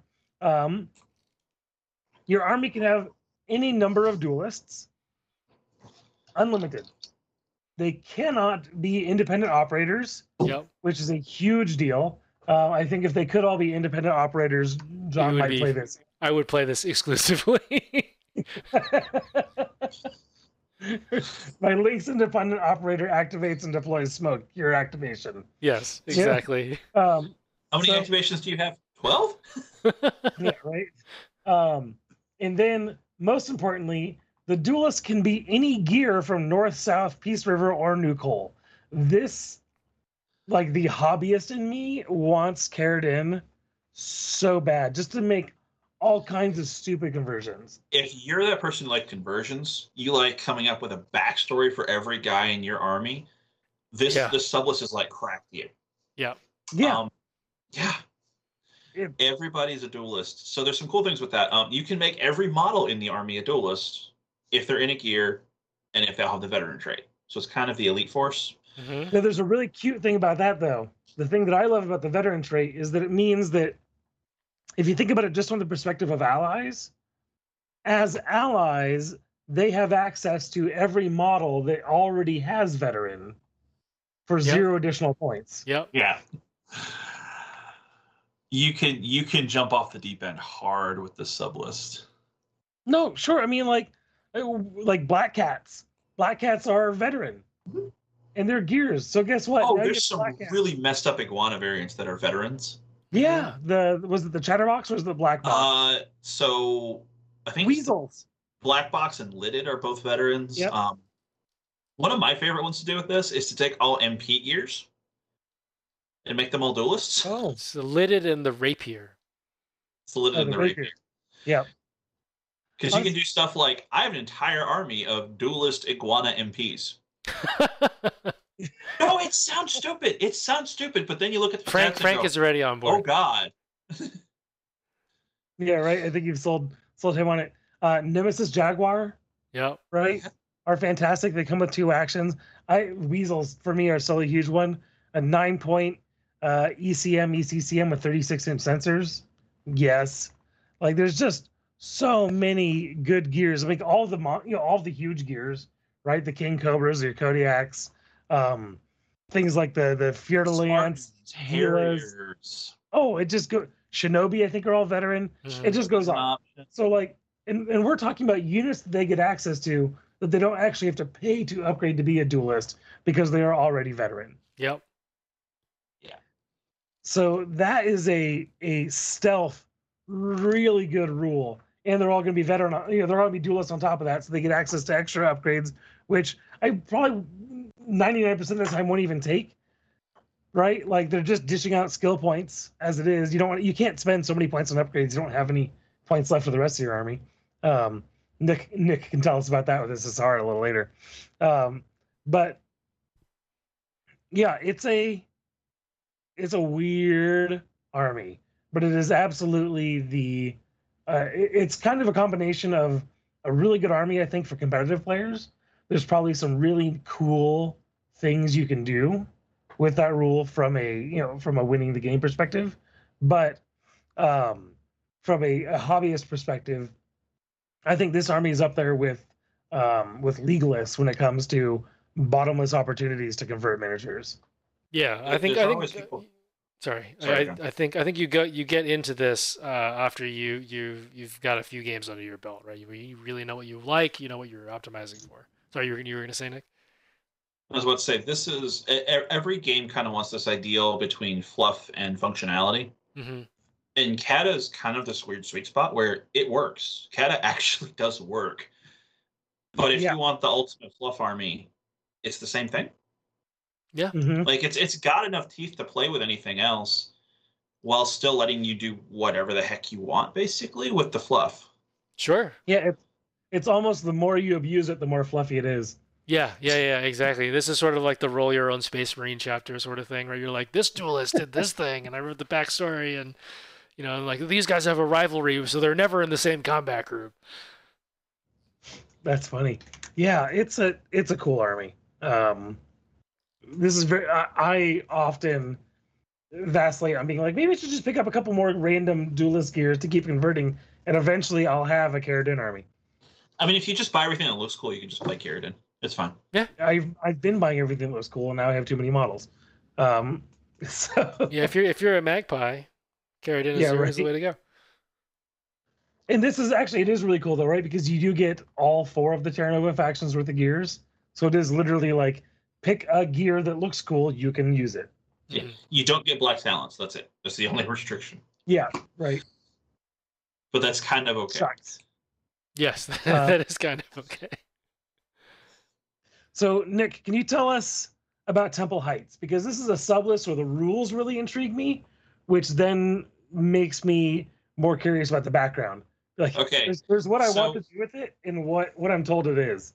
Yeah, so Temple Heights, um, the rules the rules at the start. Um, so let's start at the bottom and work our way up. Once again, something to prove. This is the same rule that Port Arthur Corps has. If you're a GREL, which includes the hover bikes, you can increase your gunnery skill by one. Mhm. Okay, Cool. cool. Home turf. One combat group of all infantry may deploy using special operations deployment. Uh, flank. Okay, cool. Local militia, you must include one combat group of four infantry models. You may select any role for the infantry to use. That's pretty cool. That means you can I- take, i- like, if you your- want to cherry pick an objective. Yeah, exactly. Um, also, this faction tends to get a little overloaded on the non-infantry model point costs. Mhm. So it, it's kind of encouraging you to do something you should do anyway with it. Like a couple infantry squads, some GRELs, um, lizard riders. Yep. because Mhm, lizard riders are infantry. The big rule is Janite pilots. Any gear in this force with one action may upgrade to two actions for two TV. Okay, hot points here. Um, number one, that includes chevaliers Yes. who have React Yes. Plus. And it is as stupid as you think it sounds. Uh, Jerboas with two actions are really annoying. Yes. Both of those things are are amazing. Yes. Um, I've gotten some really good mileage out of Lanciers with that Sure. because they can just the spike guns can go twice. Mm-hmm. Oh, it walks up to you, and I Oh, hit you with the dual about that. spike guns twice. I was like, you um, don't you don't got two guns, Lieutenant Dan. Like, No, what do you? you don't. But you just Grab somebody move But you have your- two spike guns. Yeah. Well, you, you- you have a you have a linked spike gun, and melee weapons can be used multiple times. Yep. So it's it's like AP four or something like that. Yeah. It just walks up, linked, wham. Oh, I can do that again. Wham. That's that's clever. That's clever. Okay, I like that. It's happening. Um, Prepare yourself. Anything that likes to focus. Um, I've done these on Chasseur Mark II's a fair bit. Sure. Uh, the Fulgurant. hmm Just say, I'm going to focus. I'm going to hit you with this particle accelerator. Yep, yep. Now all of a sudden the Lancier is really going to hurt. Yes. Um, so yeah, it's just crazy. Uh, you mentioned the fluff. So Temple Heights is a city state that's basically, again, think Fremen from Dune. Okay. Uh, the Sand Riders are these people who live out in the desert. They're kind of keep to themselves. Nobody's entirely sure where they came from. But they're obviously human. They obviously came there at some point from colonies, but they aren't affiliated with any major power. They're essentially desert warfare specialists. They have access to. Um, they've actually weaponized something called white sand, which is a corrosive sand that they actually fire out of their weapons. They are walking war crimes. They are walking war crimes. Um, but they're all highly trained combat specialists, and that's the Janite part of this, where it's like they're all these kind of almost elite Zen warrior monks going in. And if you're lost in the desert and the Koreshi finds you, they'll they'll bring you back there and you can join them. Um, a bunch of GRELs have joined them. It's like, do you have another Lost option? travelers. Um, yeah, there, there's questions around that. Um, the Like, city itself, well, it's an open city. They um their actual major their, their major industry is tourism. It's a giant archaeological hub. So people Oh, just go funny. there and it's like um what is that city in like New Mexico that's like in the in the cliffside? I cannot remember. Sedona? Oh, Those those Oh, types oh, of cities in yeah. the American Southwest. It's kind of like that. It's just like an archaeologist like it, it- it's just like a theme park for them basically sure. on top of you know local cuisine, local fashion, stuff like that. Like it, it's a tourist hub actually, but the basic residents, which mostly kept to themselves, are the Koreshi. Now there's some more to it than that. There's the group the N Koreshi, who are this kind of a warrior elite, and if you read Perfect Storm, there's some other stuff going on. Um, there's more going on behind the scenes on Temple Heights, but think Fremen from Dune with giant robots. Hmm. But yeah, um, extra action for plus two TV. So yeah, it's interesting because I think of almost very few, I would say very few sub factions of the game actually have strict requirements. So we mentioned that Pack has the requirement to take a, a commander vehicle, right?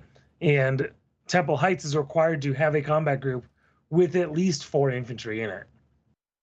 Yeah, Mesa Verde, there we go. Um, so y- you are kind of tied into this requirement, but being able to deploy infantry as special operations is a big deal. Especially when those infantry are going to be Enkuroshi, um, or Sand Riders or GRELs with gunnery And two up. Yeah, and Koreshi, Sand Riders, and GRELs are the big three major offenders there. Um, and Koreshi are, for those of you not familiar, it is a single infantry model on a base. Yep. Yeah, one dude. They can literally carve up gears. Do not do not like. Yeah. So just to just to close it out, uh, Mesa Verde is the thing we were talking about earlier for all the folks on the podcast. Yeah, Um, basically think think of this something like this. Um, it's massive archaeological ruins. It's implied they have something to do with like with the stone heads and stuff like that. Mm. Allegedly. They are, They're the mysterious desert people. I mean, they're the ones responsible for the Stonehead Wi-Fi. Wait, what? There's a there's a joke conspiracy theory in heavy gear floating around that the uh, Stoneheads would give off like Wi-Fi or something like that. Oh, yeah, we go. Oh, You gotcha. it. Just hotspots. The Uh, Stoneheads are basically like think think the the uh, Stoneheads on like um the Moai Island? Stoneheads or something like Easter Island. They're just sitting around in the desert. Everyone's like, where the heck did this come from? Um, so yeah, it's a pretty. I think that this is like a, a stealth OP list. Uh, maybe not necessarily OP, but but pretty flipping close. Like the, the only thing that re- to me that really reins them in is their complete lack of allies. So it's it's funny. Of all of the new sublists, there's an art. So PAK and NSDF draws people attention a lot. Mm-hmm. I think there's a strong argument that those are actually the two weakest sublists. Interesting. Humanists may be the one that's sitting in there trying to argue with them, Mm-hmm, but Temple Heights, Hardscrabble City States, and Kata can do some really messed up stuff. Sure. Yeah. So hard scrabbled city states. When I looked at this page and I was making the notes for this episode, I was just like, uh, rules the sub list. Shall I explain? Please. okay. Please So if you're familiar with how Northern Guard work, it's kind of similar to that. When you build a Hardscrabble City State army, every combat group you build, you pick a city state. And there's five. There's four choices: Lance Point, Fort Neal, Prince Gable, and Erech and Nineveh.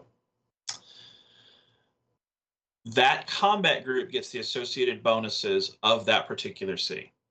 So, for example, Lance Point gets allies south. So any south model that's AR9 or less and if the combat group's composed entirely of gears, it can use recon special deployment. And that only applies to that one combat group. Okay. Okay. So any any southern gear, but Any No, southern, any southern model. model model. AR9 or less. Well, that's kind of cool because that still includes the uh, like the recon hun. I think the stock hun is also recon. Uh, it's not so with the rolls. Oh. It, it, it's the um, Yeah. it's, Oh, that's it's right. You armor. see all gears Yeah. that get the recon Yeah. deployment. So it's, if it's all gears, you get a recon deployment. Right. Okay. Okay. Um, we've got Fort Neal. So Fort Neal, um, they get sidewinders and ferrets, in addition to all the nor- the regular stuff, and those are just they're the normal sidewinder and ferret. Um, up to two models in this combat group can purchase the vet trait without counting against veteran limitations. So it's like the um, humanists. Mhm. And Samson's in this combat group. Samson's the APC can purchase the agile trait for one TV. Moi, this is that cherry pick two vets in a combat group, kind of like the humanists. Yep. Um, you've got Prince Gable, which is Allies North uh, armor nine or less. Okay, cool. Um, this is funny. Any commander in this combat group without a SatUp can purchase comms and SatUp for one TV total. Okay. They okay. both count as aux. Well, it lets you make a commander out of anything. Yes. yeah. It also it also lets you make a forward observer out of anything. It does. And then if we go to one more, one model in this combat group can upgrade its EW skill by one, one time. hmm Um, Okay. Interesting note with this, it doesn't have to be the same guys as before, and there is no cap. If you're Hmm. EW3 plus, you can drop to a two with hackers. Oh. Okay. Okay. Um, so you mentioned forward observation. Sure. I'm EW2. Bring it. Yep. I'm EW2 with an ECCM. This is happening.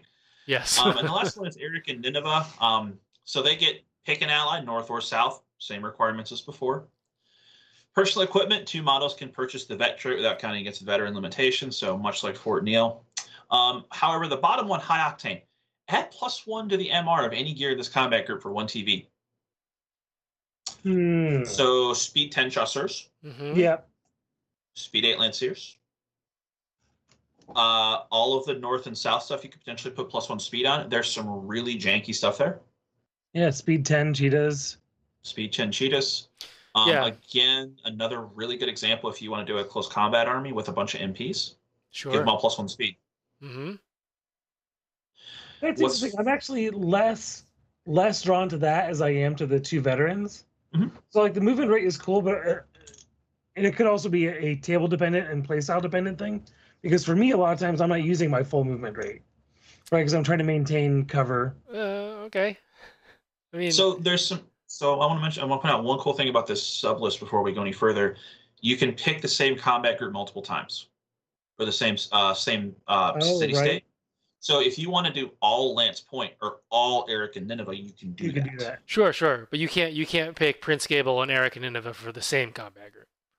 Correct. Right. You pick one. You pick one of the four for each combat group, but you can pick the same one multiple times. Yeah. So I guess I guess you know your earlier statement about saying that this that this is more powerful than PAK is true if you don't care about the CEF stuff. if you don't care about the yeah. CEF stuff, you'll also notice that all of them have a relevant bonus outside of the allies. right. Yeah. So Yeah. two of them have access to the veterans. One of them is the movement rate. You've got Prince Gable with the hacking and the forward and the um, comms, and then Lance Point just pathfinds everything, hmm or just recon deploys everything. So there's a relevant bonus on top of that, and that, that's the thing with PAK is if you're not concerned about the CEF. By the way, you're still NuCoal. You still get the LHTs and the GP stuff. Yeah. You're only missing the MHTs. Right. and and the, the and the hover car. Why why not hard scrabble city states and get a relevant bonus in there occasionally? Sure. I- again, you're losing the rest of the CEF stuff, but if you're playing north and south, or even just limited CEF, hmm there you go. Um, and you can do some really janky stuff in here. Um, one of my favorites, and one of the lists I have below, is a all Lance Point army. That's all gears. Hmm. There are no NuCoal models in the entire thing. It's all south. Huh. So it's an entire South Army that just recon deploys. That sounds fun. Pretty gross. Yeah, there's there's a lot in there to unpack. There's definitely some interesting combos you can do. I really like the ability to make a commander out of anything. Um, you know, how often do you build? You're making your list. You're like, well, crap. Now I need to fit in the command variant with a model that's good for the command variant. Doesn't have the role that I was making for the unit. to- And, Like, and what's interesting is a lot of those command variants are one TV upgrades. mhm. It's one TV for SATUP and comms. They're both auxiliary, yeah, but okay. yeah, that's not bad. I like it. And again, Um, you could upgrade its EW skill by one. You could Sure. take a Weasel, because this one gets allies north, and upgrade its EW by one for one TV. Pretty mean. Yeah, that's really mean. The weasel, the weasel. I mean, there's a lot of stuff you can do. Basically, I think the, the, the, the core theme that we've been we've been seeing all night so far is NuCoal can do pretty much anything it wants to do.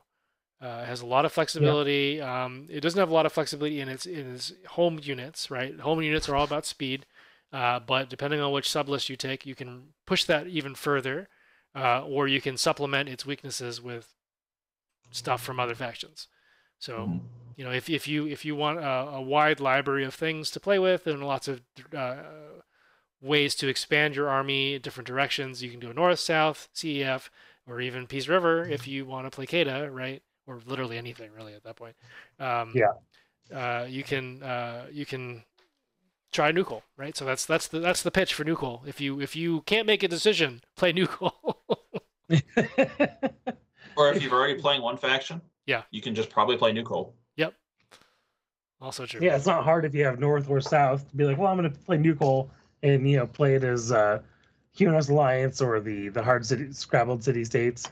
Or PAK or this list goes Yeah. on. Yeah, yeah, or PAK. Ugh. All right, well, back to PAK.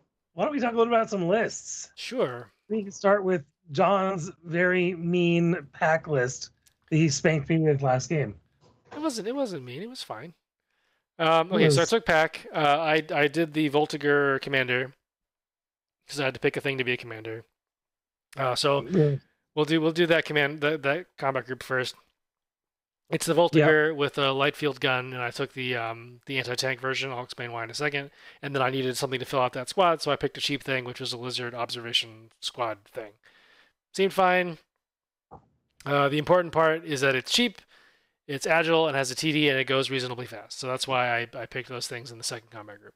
Uh, Mhm. The third combat group is, if you've read any of my battle reports, it should not surprise you at all. It's a pair of hover bikes and a pair of stingers, um, because those are all good things that I like and know how to use. Um, hover bikes are great because they basically do all the objectives and run around real the table 24 inches a turn. Who doesn't like that? And stingers um, are actually pretty reasonable at killing stuff uh, with their with their anti uh, medium anti medium air burst missiles. The um, there we go. then the the interesting um, group was the first one, which is uh, is I intended it to be all airdrop. So I took the Jerboa paratrooper, uh, an LHT 67 assault, uh, which I actually happen to really like now. I was kind of down on them when I first started playing CEF, but now I think they're my favorite variant. Um, and then uh, I just needed to fill out the points, so I took an assault squad uh, to be a paratrooper and fit the strike squad role. Um, then I had some points left over, and as as you know, those of you who have followed this podcast or any of the writing that I've done on Heavy Gear know that I like to max out combat groups as best as I can. So I took a independent operator Espion uh, with an auto rifle. Is basically the only upgrade I could afford to give it. Um, so talking about why I chose these things uh, is because Adam and I agreed to test the flags objective, uh, and Yep. so I had to have a, a GP squad for that because that's what I need to get the flags objective. Um, and then I decided that I was going to take um, uh, my my two commanders for that were going to be the the GREL hover bike and the Jerboa because they're fast, and the Jerboa, Jerboa starts halfway up the table, and the hover bike doesn't need to, and that would allow me to plant the flags at my own pace when I decided I wanted to, uh, and where I wanted to, um, and then I figured the rest of the stuff is just there to annoy Adam. Uh, specifically the Voltigeur because he's been saying he doesn't want to face it on the table because he's scared of it. So I mean I had to Oh. take it. Um, I've you know this is this is a game that we actually played and I wrote up so you can you can read all about it on on mercurycon.net. It's, it's my blog. It says all the pictures and his list and go, we go through the deployment, why why I made the decisions I did, the positioning and so on. But basically that's sort of how I structured the list, right? So effectively I wanted to deploy a heavy hitting unit in the midfield, uh, which which uh, uh, NuCoal can do, right? And everything in there is reasonably fast except for the paratrooper squad, and can push deep into Adam's deployment zone. At the end of the at the end of the game, I had uh, the LHT 67 literally on the back corner of his of Yeah. his uh, of his deployment zone, shooting hunters in the back, right? Uh, Now- and then yeah, Let's say I, I was talking to somebody earlier today about the Voltigeur. Yeah. And I was really trying to sell them hard on the uh, the light field gun. sure, Yeah. like the, the the tank gun is really big, right? yes, The tank gun, if it looks at a thing and sneezes on it, that thing explodes into a million pieces. yes, Um, but the the thing about the light field gun, the linked precise light field gun, there's a lot that's happening there that, that isn't really on the surface, right? It's a Mhm. obviously a lower damage gun.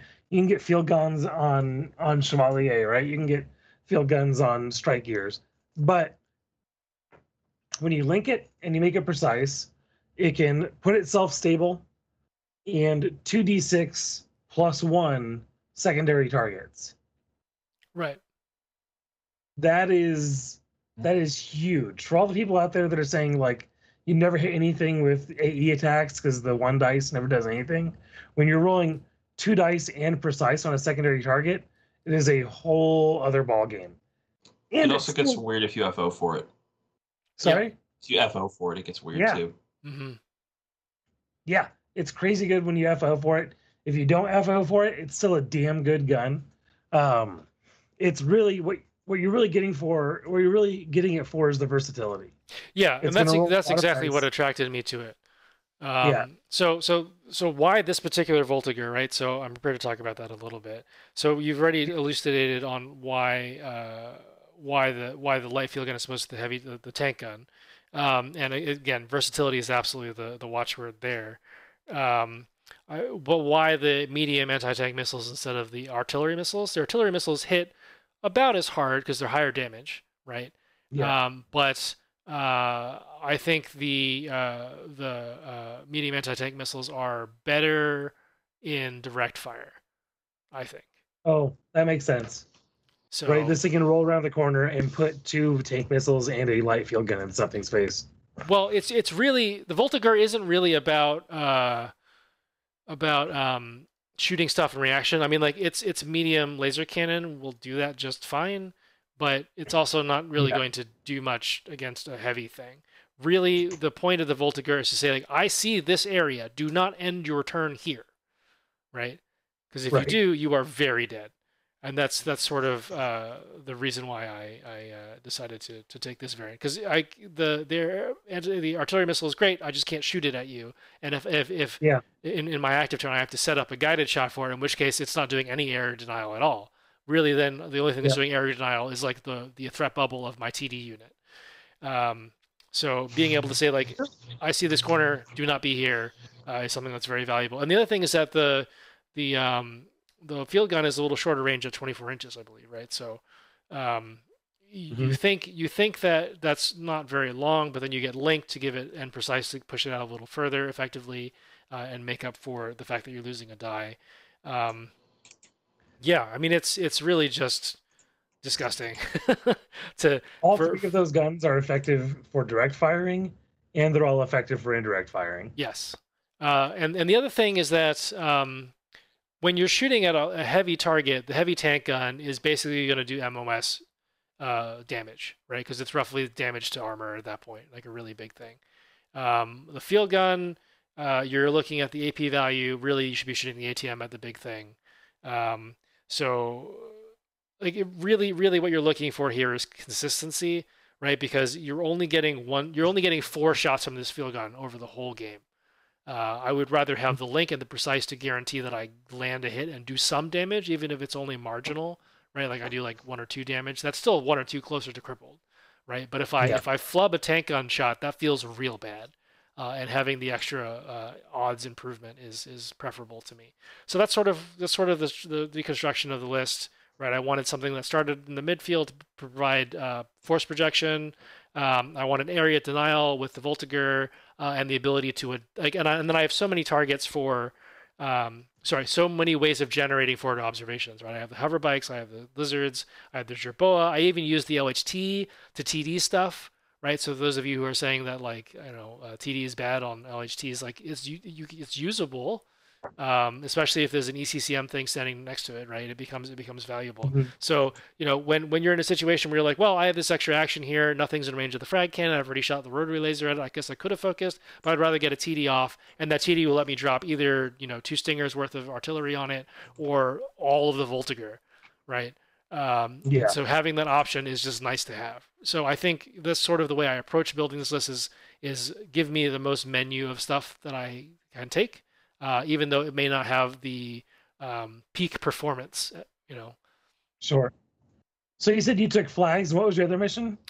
Uh, it was flags and um, we can check. pave the way? We can check because I wrote it down. Uh, it was. Uh, it was pave the way. Yep. Cool. So kill some stuff and go up and do those flags. Yeah. Very cool. No, I I like this list a lot. You this list in particular has actually kind of had me reapproach my method of list building for most of my armies. Um, I really like this list. Oh, okay. So- I'm glad. I'm glad I Yeah. changed. I changed your your your thought process. a bit. Um, so let's let's talk about what my where my warped process took me with uh, Temple Heights. So Temple Heights is you know the army we talked about where they get the extra action on their gears, which is crazy good. Um, I decided to to not really try to maximize it. I only took it on four gears, but that is Only- eight points four. of up. uh, Yeah, and it is eight points of upgrades on a 100 point upgrades and a 100 point list. So like that's a lot of points invested in it, really. So starting off the group, I have to have a unit that contains four units of infantry. Fine. Those four units of infantry are going to be two units of sand riders, uh, two units of lizard sand riders, and two solo lizard sand rider uh, rider observation teams. So those it, those sand rider squads are going to start on the midway line. They're going to move 14 inches into your deployment zone and score me break the line. That's what they're there for. They're you know piloting three up with agile and the infantry uh, bonuses. They're going to Yeah. be really hard to remove. They also have a corrosion light infantry grenade launcher, which is just rad. Yes. Um, then a couple of uh, the, the Sand Rider observation squads because they have decent enough EW five up with a TD is fine. It's a 55% chance, roughly a coin toss to get a, t- a TD off on a very inexpensive uh, mount. Yep. So uh, that combat group, I believe, was going to be special operations or Oh, oh, recon. Because of the because of the uh, special special rule from Temple Heights where you get to pick whatever Right. you want. Yeah, it's basically just pick whatever I want for the missions I want. Sure. Um, so the second group is a Chasseur Mark II Fulgurant. We've talked about uh, just a little bit on this episode and why we love it Mhm. with an with a Janite pilot. So now you've got a model that moves nine inches with uh, piloting three up and agile and Oh. this on something to you, shut you it cut down. out. You cut out for a second, so you want to back up for. Oh.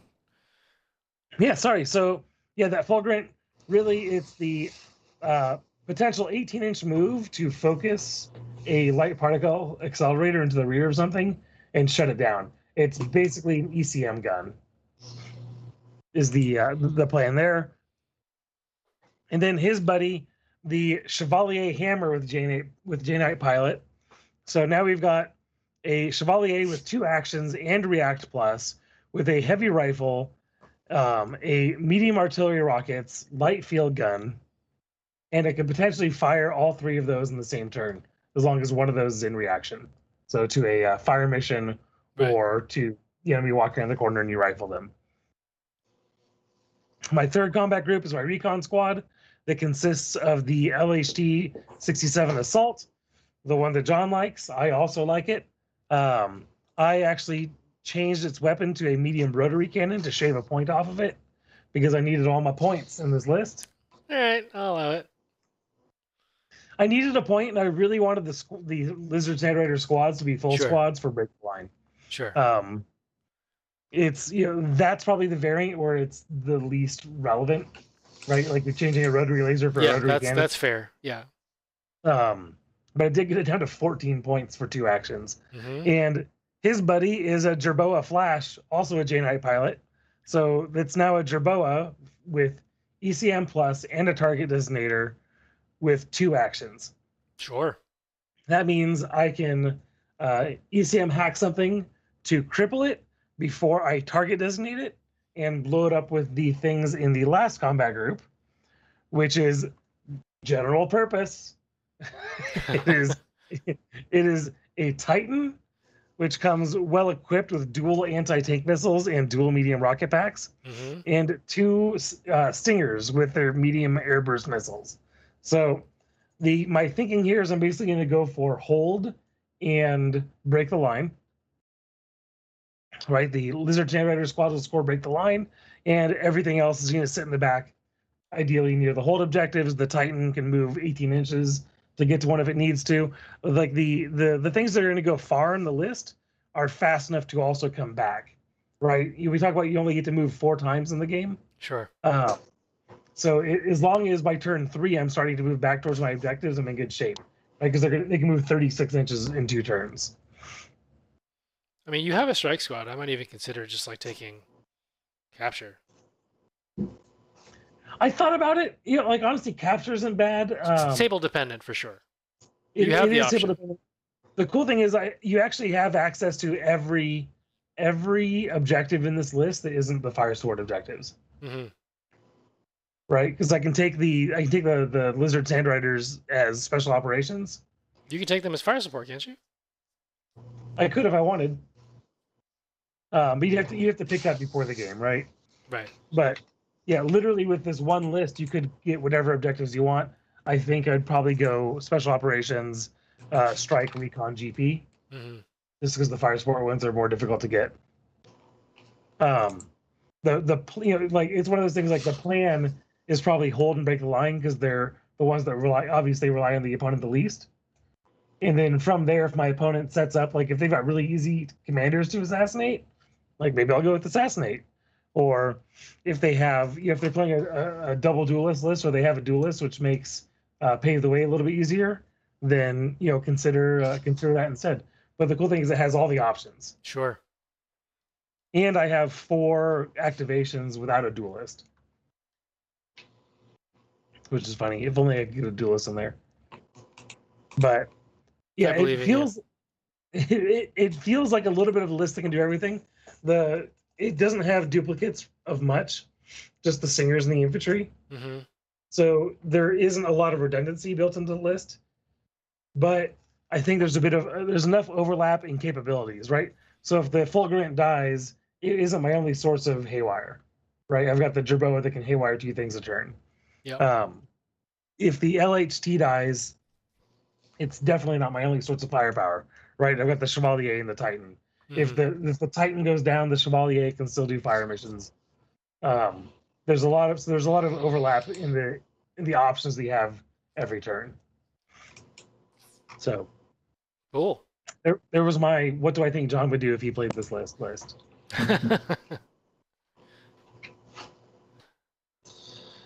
All right, and then last, Nick brought uh, a few lists for us to look at. Yeah, it's a few presents. Um, Yeah, so Let's just just to start- just point out, Adam and I made 100 point yeah. lists. Nick made 150 point lists.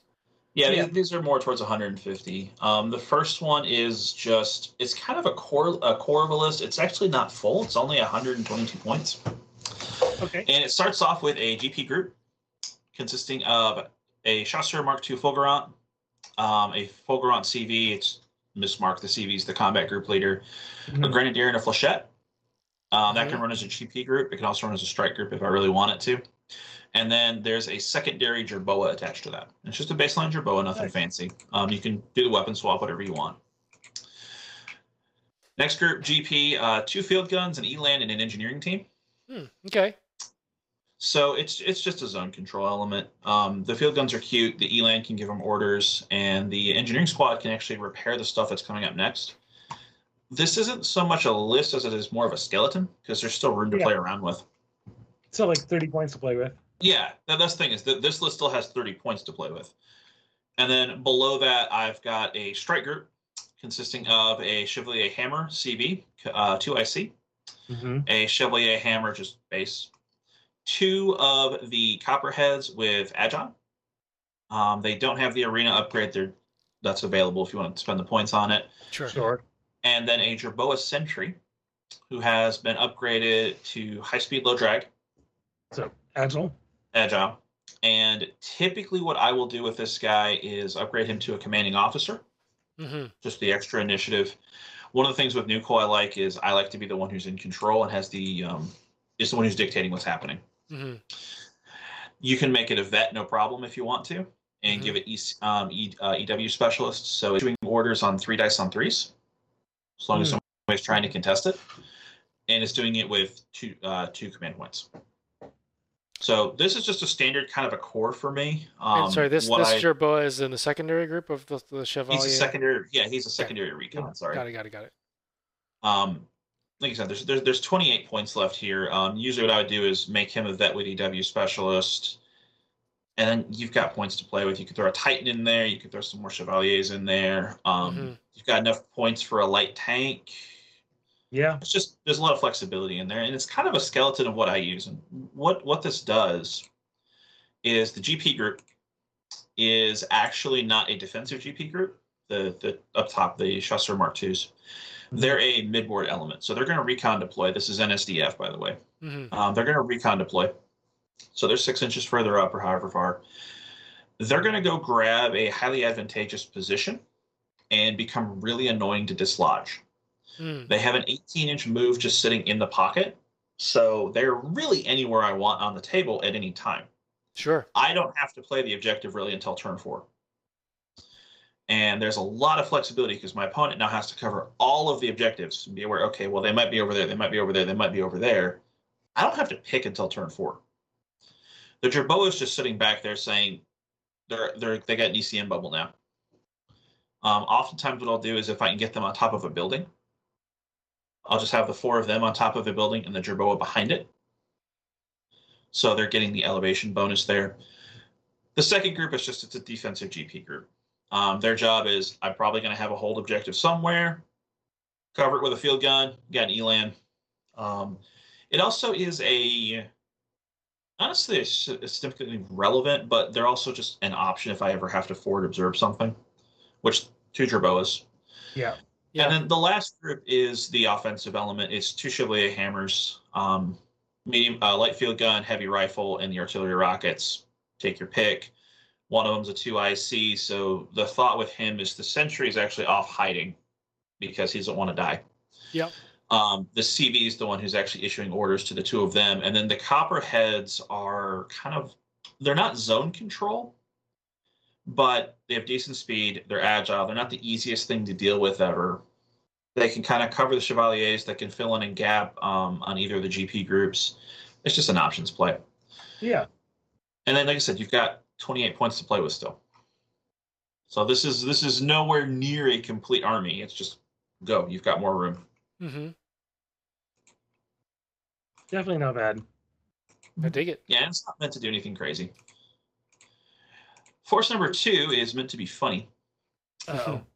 and this is what I meant by um, this is where hard like hard scrabble city states is weird things. This is a South Army box that is playing entirely in NuCoal. oh, funny. So it's a GP squad of four Jaegers. Cool. So keep in mind, I'm playing only within the South Army box here. So it's a GP squad of four Jaegers. Um, Brawler Jaegers are really good South players. Yeah. Yeah. Um, don't forget they exist. Group two is a strike group, two blazings, and two long fangs. So blazing's the rotary laser. Now it's pretty self-explanatory. Yep. The long fang has a linked medium rocket pack. I love the the long thing and the equivalent for the uh, the Jaguar. Linked Mhm. medium rocket packs are no joke. they are Yeah. very, very good. Um, and this is also a group that can airdrop if need be. Oh, sure. Um, because Yeah. I'm running hard scrabble city states, this entire army recon deploys. Every single model. yeah, so if you don't want to risk it, you don't have to. Yeah. Um, so they can they can all recon deploy. Um, and it's just my entire army starts out of my deployment zone. So it's not as fast as a normal NuCoal army, but I'm picking up more maneuverability. Yeah. Um, we got a strike group below it, uh, two Bushmasters and a King Cobra gunner. So the Bushmasters, they're both veterans. They both have trick shot. One of them's a two IC. Mm-hmm. So veterans funny because okay, it's a skill point, cool. Trick shot on a heavy rotary cannon. Gross. If you haven't had the pleasure, it's a really good gun. the King Cobra gunner is actually kind of pushing that to a uh, bigger extent here. So he's an ace gunner with crack shot, so stable, precise on the heavy rotary. Push the envelope for agile with trick shot, and he's a duelist. So I've got two. I've got a gunnery three up heavy rotary cannon that is stable with precise, and I can split with no penalty. So you can pretty consistently take two things out in one turn. Um, and or at least cripple so, two hey, things. well, yeah, you're at least gonna you're gonna make it know that you you shot it. Yes. Stable, precise, no split penalty. So you're talking two base, two burst, and stable. Five dice plus one on two targets. Focus. Oh, You can focus. focus for six. But focus is going to be on one of the targets. Yeah. It's both. I have to go back and double check. I Pretty think sure it's both. Yeah, it's just plus one dice on the attack. Yeah. Fun fact: the most Gross. annoying version of this is to actually do it. Um, if you have the points, is to give him a gunnery upgrade too. sure. Sure. Why not? Yeah. Like on twos. Well, uh, so if you actually do this in Black Talons, um, the Dark Kodiak just comes with precise on its heavy rotary cannon. Yeah. So Yeah. you can instead make that plus one gunnery, Mhm. Yeah. and it's just it's gunnery two up on six dice go. I like my Dark Kodiak. Yeah. And then the last thing at the bottom is a lidded iguana force commander. So Sure. he comes stock with that, which is okay, cool. He starts with an extra skill point. Um, I upgrade him to an EW specialist. So he's rolling three dice on threes. I'm issuing orders. I got two orders to hand out. Mhm. This isn't necessarily a hyper optimized list by a long shot, but it's a South Army box playing in NuCoal, and it all starts with recon deployment. Oh, funny. It all does. Yeah, it all recon deploys. the, uh, Every as Lane's point. Yep. Yeah. So it, it actually brings a lot of pressure early on. So Recon deployment on the rotary cannons makes a big difference. Like an yes, extra it does. Mhm. extra six inches on turn one. It also means those field guns are going to get into action a lot faster. Uh huh. Yeah, that's the crazy part. Being able to bring field guns up closer. I So mean, yeah, without moving, your field guns are in optimal range of anything in the front six inches of their deployment zone. Yep. Mhm. I, li- I like your NuCoal your NuCoal meme list. Yep. it's not terrible. No, no. it it's. isn't. I mean, like to say that it's terrible. Did you say that a Southless is terrible? And it's demonstrably not, right? So. yeah, and, and I'm not even using the entire starter box. There's another iguana sitting back there. Right. But yeah, this is a lot of fun. And then the one thing that I brought is the joke. If you want to pull it up, um, say hello to the 60 point Arbalest Stri- or the 60 point Hussar Duelist. Oh, I don't have it in. Oh, there it is. And it, it's a link. Got it. So in Kata, the Hussar can be a duelist. Now, by itself, that doesn't sound that crazy. And I'm going to warn you Gear Grinder does not like this combo because it doesn't think it works. It's not programmed to handle it. So if you bring up the Gear Grinder, it, it doesn't work, but trust me, it does. So I'm just going to go through. It's a Hussar Lance. So it's the uh, the double heavy rotary cannon guy. Veteran with field armor, resist haywire, sharpshooter, and trick shot for his veteran upgrades. So just break the pieces out here. I have a reroll. I take one point of damage less whenever I'm hit. I resist haywire, so I don't take the um, potential damage from haywire. I don't mind being crippled. It's that extra damage that's a big deal. Um, he is going to be three actions in the end, so it is the six point sharpshooter upgrade. So he's gunnery three and I gave him trick shot. So on his five potential split attacks, he suffers no penalties. Wow. So yeah, this is this is the this is one unit that we're looking at right now. All of these. Yeah, this is one guy. Okay. I've actually put this thing on the table. Now, here's the rest of the of the jank. You ace um, gunslinger. So gunslinger says you can give link trait to like an auto cannon, a frag cannon, or a grenade launcher for one TV. Mhm. or add the link trait to a combo weapon with react for 2 TV. Hmm. Remember what I said at the start that the Hussar's rotary cannon with vibroblade's a combo weapon? Yes. You can link it. There you it go. gets around that. Yeah. So it's got two linked heavy rotary cannons now. Then we crack shot and ace gunner both of them. So stable with precise. hmm Give it the extra action with advanced control system. And then just to really annoy people, defender for the AMS. If somebody Mhm. shoots an anti-tank missile at it, he's just got another reroll. Um, you don't have to do that, but it's an option. Um, push the envelope, piloting four up with agile on an armor 10 model with field armor. Sounds like a deal. Yep. And I gave him shield bearer, so he's got a reroll on all of his defense rolls to the front. So he clocks in at like 60 points. I have put this thing on the table. The first time it shot, it crippled an entire fire support group by itself. Jeez Louise. It, it did. Um, it outright killed one of them because I doubled up with the, on the main gun. Um, it's firing six dice passively just on all of the guns, and just high. Yeah. You left something out. It is now. I just ate it. Yeah, um, you, you you get to double up on something because you you fire the three shot one first. Yeah. Pick on three things, and then you've got two shots on the follow up. So whichever ones took the most damage, Shoot those. you pick on them again. right. or you can just pick on two new things. Yep. You're suffering no penalties for doing this with your six dice damage eight heavy rotary cannon. With Yeah. precise. Sounds like the hungry, hungry hippo of Hussars. Give me all the It's things to eat. It's a lot of points. It's a lot of points, but I've actually played it, and you know what? It kind of gets the job done. Yeah.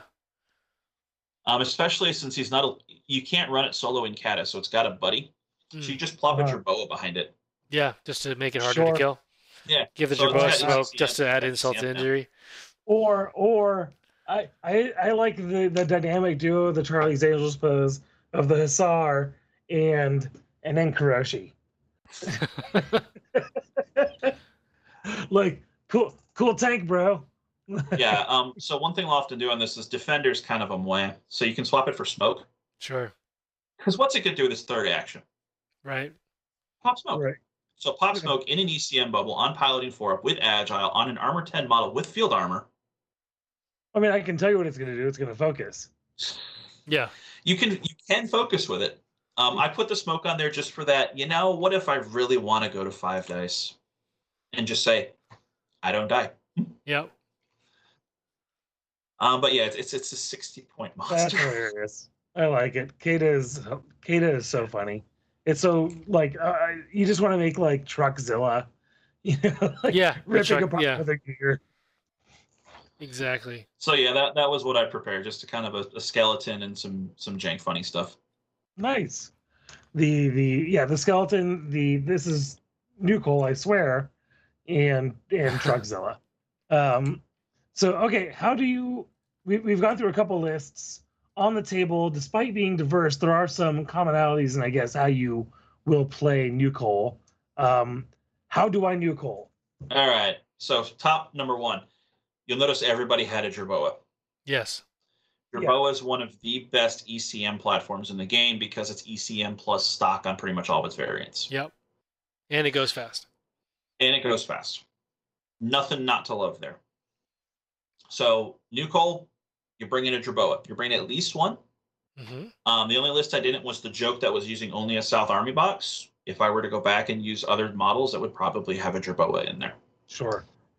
Um, and all of the Jerboa variants do different things. The baseline's just the cheapest. The Flash has the TD, and then the Sentry comes with a SatUp if you want to go issue orders as a command machine.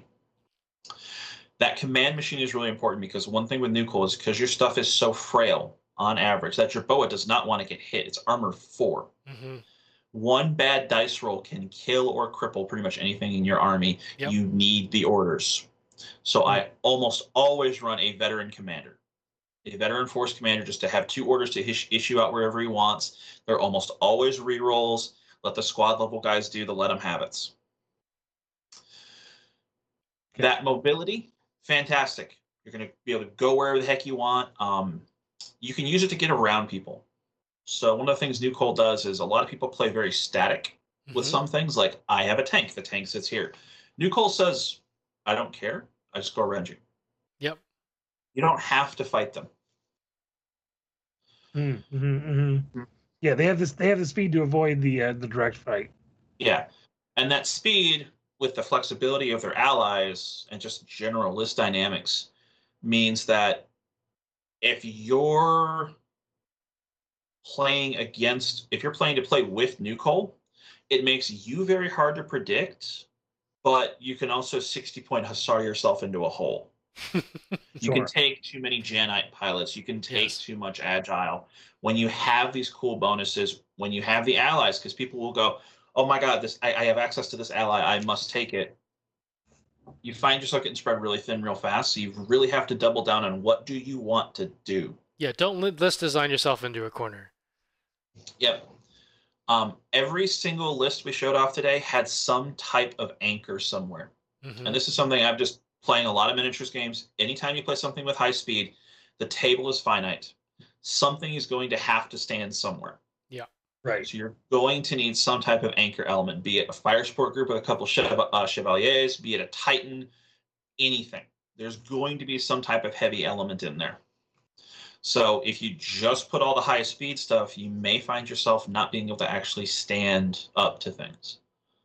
Um, which actually segues into you're not going to win the stand up fight in NuCoal usually. I'm not going to go toe to toe with you. Plain and simple. It's not going to happen.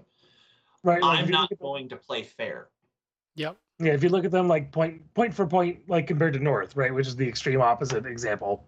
Like North is paying for two things: guns and armor. And so if you play if you're playing the game around guns and armor, North they're wins. not going to. Be, yeah, North wins. which is really cool because if you ever play really big games on really large tables, NuCoal goes crazy. Oh sure. No, We'll no, there, like, play two play on a six by eight for like ten turns, and all of a sudden those movement eighteen models are just going crazy. They're just everywhere. Yeah. Like it really adds up there. Uh, the other thing I would say with NuCoal is allies are fantastic. Again, much like I mentioned before with the flexibility, don't go too crazy. You can Yeah. jump off the deep end and go overboard. A few examples I like. Um, CCOM Jaguars, particularly the Flash variant, hmm Oh yeah, There Thunder are Thunder no- Cyclone Jaguars are ridiculously Yeah, good. um, spells. particular Flash, because there are no laser cannons on gears in NuCoal. Hmm. So getting a laser cannon on a CCOM or something like that, fantastic. The other North model I quite like is the Black Cat Sure. because it is an ECM plus strike gear. Okay. There are Yep. the, the Jerboa's recon fire support. Um, the Black Cat's getting you strike. Um, other cool stuff. Most of this is from the south. Iguana MPs. If you got Frank's Seriously. attention, If you have Yeah, ever right. played against an Iguana MP, it is infuriating. it is awful. It's got ECM, it's got Brawler, it's got all this other junk. And the cool thing about NuCoal is, hey, let's make it a duelist. Hey, let's give it plus one movement. Hey, let's let it recon deploy because we want to start closer. No.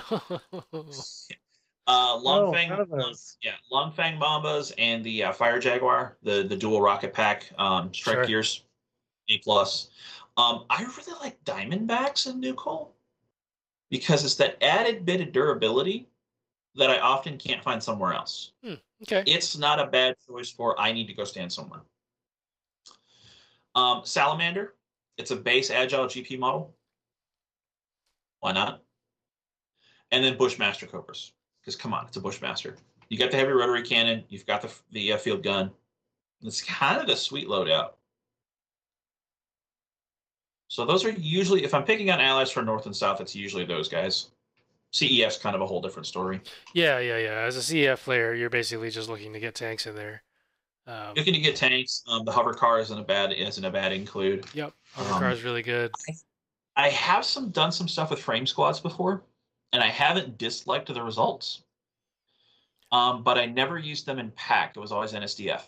I see. Hmm. I mean, frames are interesting, but you're not really getting all that much extra benefit out of there. You're getting the primary benefit is no longer the speed, right? Because if you're importing frames anywhere else but NuCoal, you're like, oh my god, it's fast. But chasseurs are fast enough already, basically. Uh, They really, are, uh, you're, big- you're looking for the laser. You're looking at the, at the weapon suites, all those advanced weapons, Yeah. um, like laser cannons and rotary lasers. Because I can give it agile, I can give it the same speed general profile as a chasseur. hmm Those are great. They're just very premium models. Yeah. So that's my how to nuke quick guide. Yeah, I mean, effectively, you know, I've played f- not as many games of NuCoal as you certainly, uh, but I've definitely approached them as like, how do I play, uh, just just like if as non-interactively as possible. You brought all these fun toys and guns and stuff. Uh, I have the movement to ignore them because I can just teleport between rock to rock and you can't shoot me. Uh, and then I can accomplish my objectives and just fade away, and you can't do anything. And then, like Nick was saying, if you have something that I must respond to, I can have one, maybe two anchor pieces like the Voltigeur, and I will just delete the thing that you leave out for me to deal with. Um, so that's sort of how I approach it. Yeah. Speaking of which, you want to talk about fighting against them? Yeah, how do we Yeah. kill them? I think So, go ahead. Well, as I say, in in the bit of experience I have playing against them, uh, you actually na- hit the nail on the head with your first note here, which is kill the Jerboa. Jerboas do a lot of things. Yep. They do a lot. They're they're ECM platforms. They're usually good command platforms. They're good at accomplishing the missions. Kill the damn butt rocket. I'm going to add to that also kill the commanders. Sure. Hole, if you can cut the head off and you can kill the ECM, that stuff starts folding fast. Once the NuCoal stuff starts getting hit, it just Mhm. drops so fast. It's crazy. Yeah, the, Um, yeah. The other thing on that note, right, is is not only do you our our NuCoal things generally more fragile, so you need the reroll order. Uh, you're often wanting to take as most advantage of the speed as possible, which means you're top speeding everywhere, which means let them have it is important. So if you deny Right. that, right now they're now they're a dice down uh, as they're as they're speeding around. So you sort of force the player to make the choice: Am I going to to run real fast, or am I going to get my my dice back? And if you can take away NuCoal speed, you're definitely uh, looking to be, you know, in a more advantageous position there. NuCoal has some firepower issues. You'll notice that there's not a lot of anti-tank missiles Yep. that are on cheap platforms. Yep. There aren't. There, this faction has no snub cannons. This faction doesn't have a lot of the advanced weapons. hmm Mhm. So NuCoal does have some hitting power issues. Anything you can do that kind of throws them off is is worth it. Um, one thing I do want to mention is because they are so fast, you need to be aware of what their potential moves are, Yep. and also double check how movement ratings and terrain interact. If you can understand how that works and their speed, all of a sudden you realize where the dead spots are. Because you Right. think, oh, I go 18 inches, they just go everywhere they want. They actually don't. There's a surprising number of situations they can't get to very specific places. hmm if you know how those interact, you can play around that. Like, okay, well, if I stand here, they literally can't get to me. Or if they do, it's going to cost them a top speed move out in the open, Right. which is stuff. Don't want to do that. no. Um, I would also say accuracy trumps damage. A laser cannon is better than a rifle. Hmm. Against NuCoal. Um, yeah, even if it's like sized down, Mhm. like a light laser cannon versus a medium rifle, I will take the laser cannon against NuCoal because it's got the passive plus two to hit right. versus the rifle's plus one. hmm You need the accuracy. If you can hit them, you're gold. Interesting. Um, one of the t- um, so that that Yeah. terrifies me. And the other thing as a NuCoal player is one of my worst matchups is Caprice because everything in his grandma has a rotary cannon that could just shoot me on my turn. Yeah. Yep. Yep. And when you're rolling that many dice, eventually they'll get through. And when Yes. they get through, whatever they hit is just done. Yep. you know one of the other tools to really think about playing against new NuCoal, there another way to rob them of their mobility is actually through ECM. Being able Sure. to hack people and cripple them means that they can't top speed. Mhm. Right. Once they're crippled, your you know your 18 inch moving uh, Mark II is only moving nine inches, right? Which is a much more manageable distance to predict and to plan around, right? Like if, if something can move 19 inches and deliver some firepower into your rear arc, that's bad news. But if they're going to be cut back to the nine because you've crippled them through ECM or through particle accelerators, uh, they're going to have a harder time. Yeah, nine nine is a weird move because it sounds like a lot, and it's really good, but it's just not quite enough oftentimes. Yeah. Um, so next item we had on here, NuCoal's fast, so they can do its objectives without any input from you, hmm which is Yeah. nice because you are now unfettered from having to care about those. They're not going to interact with you, which frees you up in a lot of cases to do what you want to do. You don't have to worry about, okay, they're off doing their own thing. Sure. They're just going to do it. So don't waste the brain power on figuring out how I'm trying to stop them. Mhm. Instead, what you want to do is play highly aggressive, take the initiative on the board. Obviously, not the literal initiative in the turn, but start making them respond to you instead of doing what they want to do and stop them from building up any momentum whatsoever. Once NuCoal gets going, it's really hard to stop. Um, what I like to do is run, like, just go forward and create a slugfest Sure. like I said, Caprice terrifies me as a NuCoal player because Caprice players just keep walking towards you at top speed every round. Yep. That's the last thing I want. I want you to stay over there because that way I can dance around you. If you're just going to create this like cage match on the in the middle of the table where everything is everywhere and there are no really lines, it's more just kind of blobs interacting with each other. hmm I don't want that fight. Because now all of a sudden I don't have things to maneuver around. It, it doesn't, I, I don't want this. I want the fight on my terms. Anything you can do to disrupt that is solid gold. Yes, you need. I mean, you need you need to impact their tempo advantage, right? So, like you were saying, but I, I think I might disagree with you a little bit on on your statement about uh, the fact that they can do everything whether you want them, you know, with, without interacting. Um, sorry, the NuCoal player can do whatever they want without interacting with you, right? With no input from you. So you can absolutely say like, all right, well then, if you're not going to interact with me, I won't interact with you, and I'll just accomplish my objectives. But that generally forces you into a tie, right? Mhm. Yeah. Um, so at some point, I think to to force the win, unless you're playing something where there's mutually mutually exclusive objectives, like in Heavy Gear um, Blitz uh, tournament system that we've we've developed, right, where there are things that if I get, you can't get, right? So then that forces Mhm. interaction that way. Uh, if you're playing on you know quote unquote normal game of Heavy Gear, where where it doesn't matter what you do, I can just I can just get my objectives. Um, you at some point have to engage with the player and say like, all right, I'm going to try to deny you this. Um, Mm. And so I think uh, at the as as you grow as a heavy gear player, if you're just starting, I think it's absolutely uh, valid to be like, all right, you you do your own thing, NuCoal player. I'm just going to be very aggressive, push it in the midfield, force you to force you to interact with me and disrupt your plan. But I don't really have to be very focused or targeted in doing that. I'm just going to be in the middle and shoot you with rotary cannons. That feels good. That feels that's enough mental investment, and then I'll accomplish my objectives. And hopefully, at that point, I'll like win four to three or something.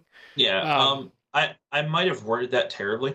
Gotcha. and that might be the case there. Um, no, no, no, and, and you're totally right. Um, in, in a standard game of heavy gear, if we just both do our own thing, the game's a tie. Right. Um, what I find a lot of people do is they spend a lot of brain power trying to think how they can stop me from doing certain things.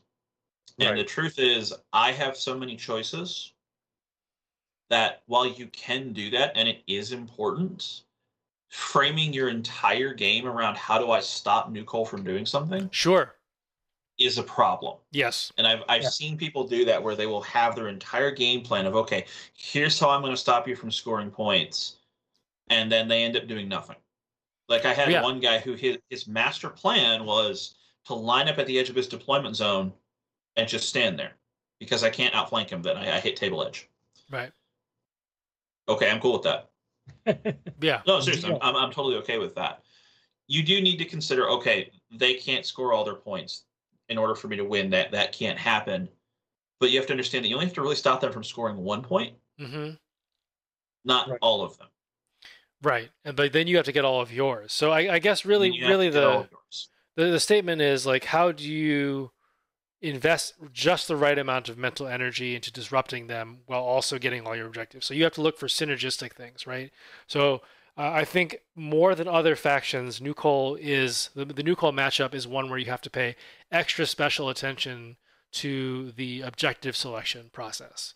So, for example, if they choose flags, choose assassinate on their flag carriers, right? That's disruptive to their tempo. It forces a face-to-face conflict. They're bad at that, uh, and and killing their flag carriers gets you points and denies them theirs. That's very synergistic. Do that thing. Other things is like um, uh, like a like a more a more passive one is to say like okay, well against NuCoal I'm going to choose break the line because they're going to be running around and they're not going to interact with me, so I'll just run around and not interact with them. But if they do something like choose hold, right, like Adam was saying, like I I I have stuff that's fast enough to get to your side of the table, do some stuff, and then come back to reclaim my hold objectives. Are all of your things going to survive to the end? Are all of your things going to be positioned to run back to those hold objectives? Yeah. Maybe not. All I have to do is equal the number of things on your hold objectives to deny that. So if I'm already over there because I break the line, and you're not going to deal with me because you're going to do your own thing, right? Then I can punish your choice choice of hold by choosing break the line and then being in a position to to take your objective away from you right? So you always want to look for these sorts of things against NuCoal. Uh, like they they they generally tend to achieve their objective by the most razor thin of margins. They're like, okay, well, I only need to get one guy over here. I'm going to do this thing. Great, I'm done. And because of their mobility and their flexibility, they can do that. Everything in New is a threat because it can move so fast and do all the things. But uh, if you disrupt that in any way, it's likely they won't be able to accomplish that because they don't have any follow through because there's only generally one anchor thing, and they and they don't really win face to face fights. Um, other things, right? So just like uh, just look at another very simplistic sort of um, general thing. It's like, well, okay, I'm looking at your your uh, your um, your force composition. Uh, you've chosen broke, break the line. What in here looks dangerous and fast? Okay, well, I'm going to choose that. Right, I'm going to spend my energy hunting those things, and I'm going to choose pave the way to go after that group because I need those points. Uh, I'm incentivized to deny you your objectives by killing your stuff. Again, I'm focusing on killing your things and forcing you to, you know, get into a drag out fight with me. Um, and so, so I think that's uh, that's a, a valid thing to do. Stuff you shouldn't do against NuCoal is like choose pave the way against like a Hussar, right? Like you Right. might be able to kill it, but you're expending this all this energy. You're interacting with the thing that is actually good at shooting stuff and being in a drag out fight.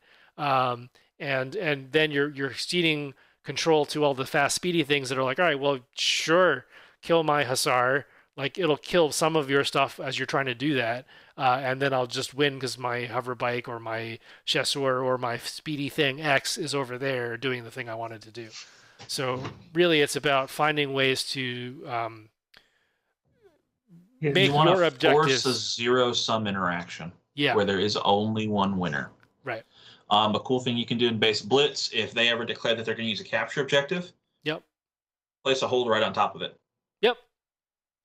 You can do that. You can just you can stick them on top of each other. That is now an objective that they have to deal with. hmm And like you said, they are going to play on a razor thin margin. There's one thing to do the job. And if you can disrupt them, you're going to throw them off. It, it's a house of cards. yes, Like when it goes, it goes. And it will just cascade its way down. Yep. Um, And you know, we're talking like about the objectives. Um, one of the point with objectives is you really cannot plan for new NuCoal with all the sublists, with all the allies. Yeah. If you're say down and if your opponent says, I'm gonna play NuCoal, you cannot plan, okay, how do I fight NuCoal? hmm Because there's so much variation. What you need to do is what is your plan? hmm and make sure like if you if you're building your force knowing your opponent's playing NuCoal you need to make sure your force is designed to do what it's going to do efficiently hmm Yeah. and as effectively as possible okay don't don't worry about oh well I, I need a little bit of coverage for this no you have one job tunnel vision it Yep. Accomplish your objectives. If any of those objectives happen to deny them their objectives, great. yeah. Exactly. That's what you want. Yeah. yeah you really want to force a situation where it's either they get it or you get it you now have a stress point that they have to fight over hmm and they don't want that Yeah, yeah, yeah. Force force them into a position where they're where they have to make a choice. If you if the, if the NuCoal player doesn't have to make a choice, you're in trouble. And honestly, going back to your point about like uh, you have no idea what NuCoal is going to bring to the table. I mean, like you might not even see NuCoal models, right? exactly Yeah. You can see an all north list. you can see all cef Yeah, That's the biggest loose. It's like, yeah, I'm going to play NuCoal, and there's only CEF hover tanks. Hmm. Yes, we have a problem. Huh. Here's, So here's i- my- if you're if you're someone who likes to prepare, like, okay, well, I'm playing against my opponent. This is his typical army. NuCoal just tells you nothing. It, it's literally Yeah. like you might as well have told me you're going to roll a die and and pick a list on the spot yep. for all the, the prep I can do for it. Um, but yeah, the key thing is to for, force them to fight. s- Pin you have to pin them down somewhere. There's going to be somewhere on the battlefield you can put yourself into a place where there is a. In order for me to do what I want, it also stops them from doing what they want. hmm right. Yeah, the overlapping objectives is kind of a, a fun trick. Yeah. And, And and the thing is- also, a, a strong midboard presence too really hurts NuCoal. Yes. If Well, If you, if you can thing. deny them the ability to move freely, it hurts a lot. I mean, I don't think that you can do no playing though, right? There are some missions that they are going to gravitate towards naturally because of their speed, right? And I think those are like flags and assassinate and break the line. I mean, I, I, I- but I, but I guess I would counter that that statement with the following, which is that if you are countering those things, you are really looking at your list and saying, "I'm going to do these objectives. What happens if my opponent chooses these objectives?" Right? And it doesn't matter at that point what the opponent is playing. I think, I think every like when you when you start building lists for tournament play in any game, you should be like, okay, I'm going to do these things. How do I prevent my opponent from doing the same? right? And it doesn't matter what the faction is that you're facing.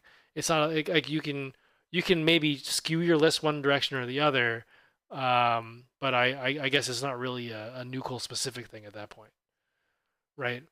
That's fair. That's fair.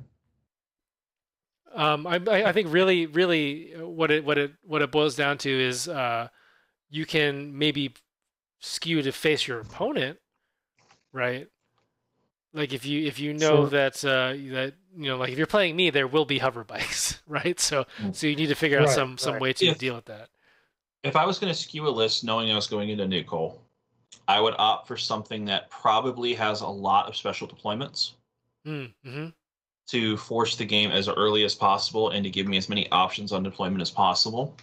I For would sure. want to leverage an extra combat group. Mm-hmm. Mhm. NuCoal tends to struggle to hit four combat groups at 150. They can do it. If you can guarantee four, or dare I say, even a fifth combat group, they're going to be really unhappy Yep. because you're going to force something out there, and it's just more board coverage. The other thing is, um, a lot of people have models that they just forget about. I see a lot of people who put infantry on the table and never make an attack with them. Hmm. And I can understand that to an extent. Like, okay, well, I've got this infantry team, just a basic rifle team, just sitting over there and on objective. If that shoots Jerboa, it might get lucky. Sure. Yeah. It might get lucky. Those questionable shots that people don't take, there's no reason against NuCoal you should not spend every action every turn. The more dice you make them roll, the more likely something is to go wrong. Yeah. And when it goes wrong, it's going to go wrong bad. Yeah. If nothing else, you you've you've uh, got them to roll snake eyes, forced to reroll, and then now that's a reroll that they don't have when you shoot an anti-tank missile at that same target. Uh, a common one is I, I split. I hate split. me rotary cans drive me nuts as NuCoal. Mhm. Um, anything with a decent AE, Mm. you're probably not going to hit. But I've played games where I've had four Schuster Mark twos on top of a building with a Jerboa behind them. My opponent queues up four Akos, and they just rocket pack them. Eventually catch something. They'll catch something eventually. Yep. And after four rounds of that, they might actually start killing things. Yep. I forget by the end of the game, an Echo might kill something. Echoes are good, man. Well, Akos are good, but a lot of people don't use the Akos offensive power as Yeah. something in their plan. Those things that you don't remember have guns are really important against NuCoal. Yes. Right. Sniper Echo. Um, Sniper Akko. I've like I said, infantry. It assault teams are infuriating for me as a NuCoal player because the basic infantry assault or uh, infantry support weapon is a really good gun. Yeah. Like it hits, it's like, oh, it's damaged, like whatever. And it's like, oh, you just crippled a Jerboa. Yep. Jerboa's really Ugh. sad now. no bueno. And he's, No bueno. doesn't it doesn't take much to uh No. to, to cripple a Jerboa. Ev- It- everything is very very squishy, but you just you just have to. But everything is squishy and generally agile, right? Uh, all the important stuff anyway. Jerboas are not, but uh, you know they're. Which is why I said accuracy matters. Yeah. It's not the damage on the gun, it's the accuracy. How many passive buffs can you stack on it? If you can get a height advantage, grab the height advantage. Anything you can scrape that gives you even a slight bonus to your accuracy is worth it against NuCoal. Yeah, I mean, really, I think new NuCoal is, is like you said earlier, house of cards, right? So how do you take out the base? And you know, we talked about earlier taking out the Jerboa. A lot of that will be dependent on what your opponent is, uh, pref- your opponent's preferences are. So I suspect, like, let's say you're a new player, you're just running a meta. There's a NuCoal player in the meta, and they're just like running rampant all over everybody. Really, what you should be doing is not like reacting to the flashy thing, right? Oftentimes, uh, you know, Adam Adam has been has tried to react to my hover bikes for a while now um, and you know you spend a lot of effort trying to kill them. But there's other things that I'm a lot more worried about you going after, right? So in, like, really just, I mean, but for some- somebody else, maybe the hover bikes are the linchpin, and you should go after them. So look at, um, like spend some time watching their games versus other people, or spend some time analyzing your game versus them uh, uh, afterwards.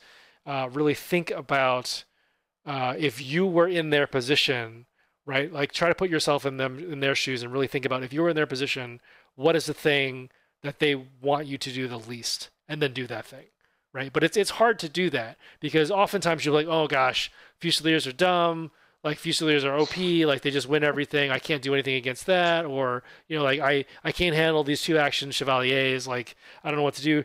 Those aren't generally the things winning the game right? Those are things making it easier for them to win the mm. game but those are not the game winners. So if you can find find the linchpin in your opponent's list or playstyle and then remove it then you're in a much better position. But it takes a lot of careful analysis and thinking to find that over many games, and you're probably going to be losing a significant fraction of those games. So, um, like you, you just got to you just got to think about it uh, and and have the the the fortitude to push through. I guess is really what I'm getting at here. It's a tough matchup for sure.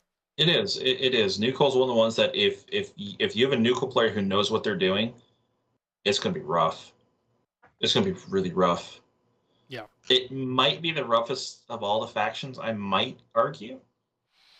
Sure. Like, it, it's. I can probably. There, there's a couple contestants in that, but it's one of those factions where if your opponent knows what they're doing, it's going to be rough. Yep. And you mentioned like the chevaliers. If if you laser focus on, oh, I got to kill those chevaliers. Have them. Yeah, that, that's Right. what they're there for. them. Well, they're, they're gonna they're gonna take shots, but again, Yeah. you are now reacting to me. Yep. You are now reacting to me. Yeah. And if you're dancing to my tune, I'm I'm gonna win. Yep. I hate to break it to you. I mean, that's that's probably the the the one takeaway piece of advice, right? So we we've said a lot of things this episode about how to deal with NuCoal and all that stuff. Really, it's if you are at any point during your turn being like, I need to do something to my opponent so they can't do X, right? I need to kill that chevalier so it can't shoot me. I need to kill that you know hover bike so it can't do this. Uh, you are probably losing that game. Uh, you need to be thinking, what do I need to do to get my points?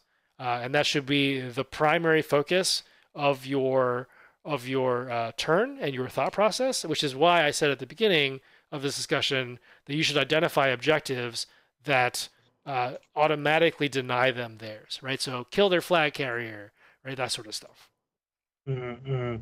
One of- one of my favorite games I had with NuCoal, well, when this was fairly early on, was we were playing. Somebody thought they had lost, so they said, "You know what, YOLO, I'm going to have fun," and they just ran their entire army into the middle of the board.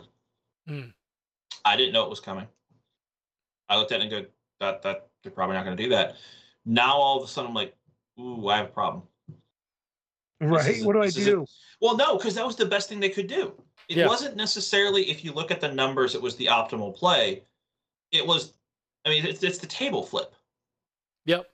Yeah. It's the all of a sudden, you know, now it's a completely different game.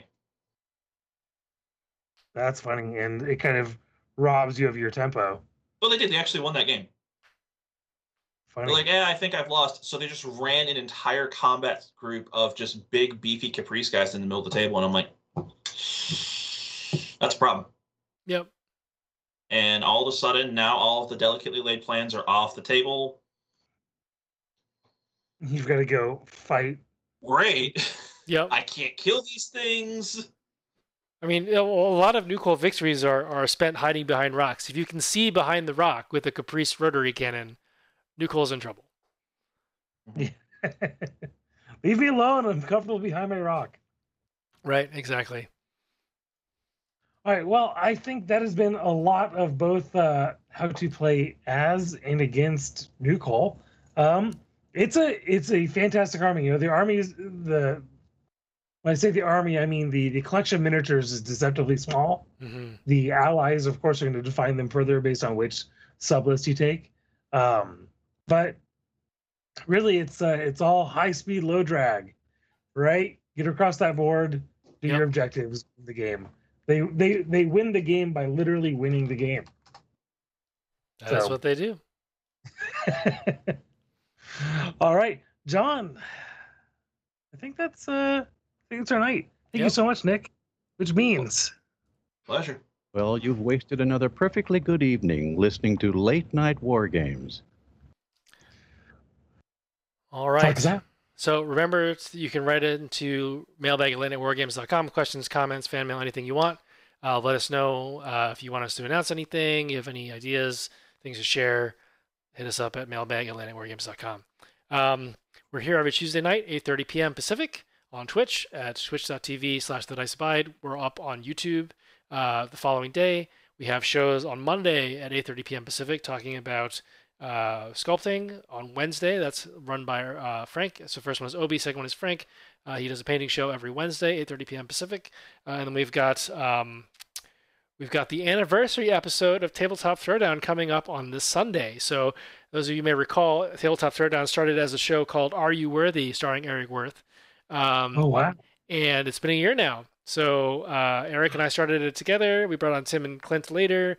Uh, actually, Clint was there from the very beginning. Uh, but um, yeah, now now we're going to uh, flip the tables, and Eric and I will be commentating on Clint and Tim's game. So that'll be Oh, fun. That'll funny. that'll be a fun thing to do this Sunday. Uh, but regularly scheduled programming is Clint and Tim talking talking smack and providing uh, good tactical advice about Infinity Games on Tabletop Simulator, and that happens Sundays at 10 a.m. Pacific. You can join us at twitch.tv slash the dice abide. Um, yeah, if you like what we do here, you can uh, support us on Patreon and become a late night wargamer. Uh, you can also subscribe on Twitch or on YouTube. All those things help us out. Uh, and of course, we'd like to give a special thanks to everybody who subscribed already. All of you late night wargamers, thank you very much. And of course, our sponsors DreamPod 9, Mythic Games, Corvus Belli Board, and, Bru- and Brutal Cities. Nick, got something you'd like to plug? Um, if anybody's going to be in St. Louis the first weekend in November, I'll be at a convention called Warfare Weekend. Uh, DreamCon 9 trade show. Yeah. We're also in discussion to be doing Adepticon next year for DreamCon Oh, yeah. 9. I miss be fun. Adepticon. Yeah, I already Yeah. got my hotel booked, and I think I think the boss man wants to do it as a uh, work convention. So Oh, There you fine. go. we'll see. There you go. Other All than right. that, I'm good to go. Great. Well, be sure to catch us on Facebook, YouTube, and anywhere that you get your podcasts. If you enjoyed the show, please take a moment to give us a five star rating on iTunes and follow us on Twitch and YouTube. all of this helps us bring you the best content that we possibly can.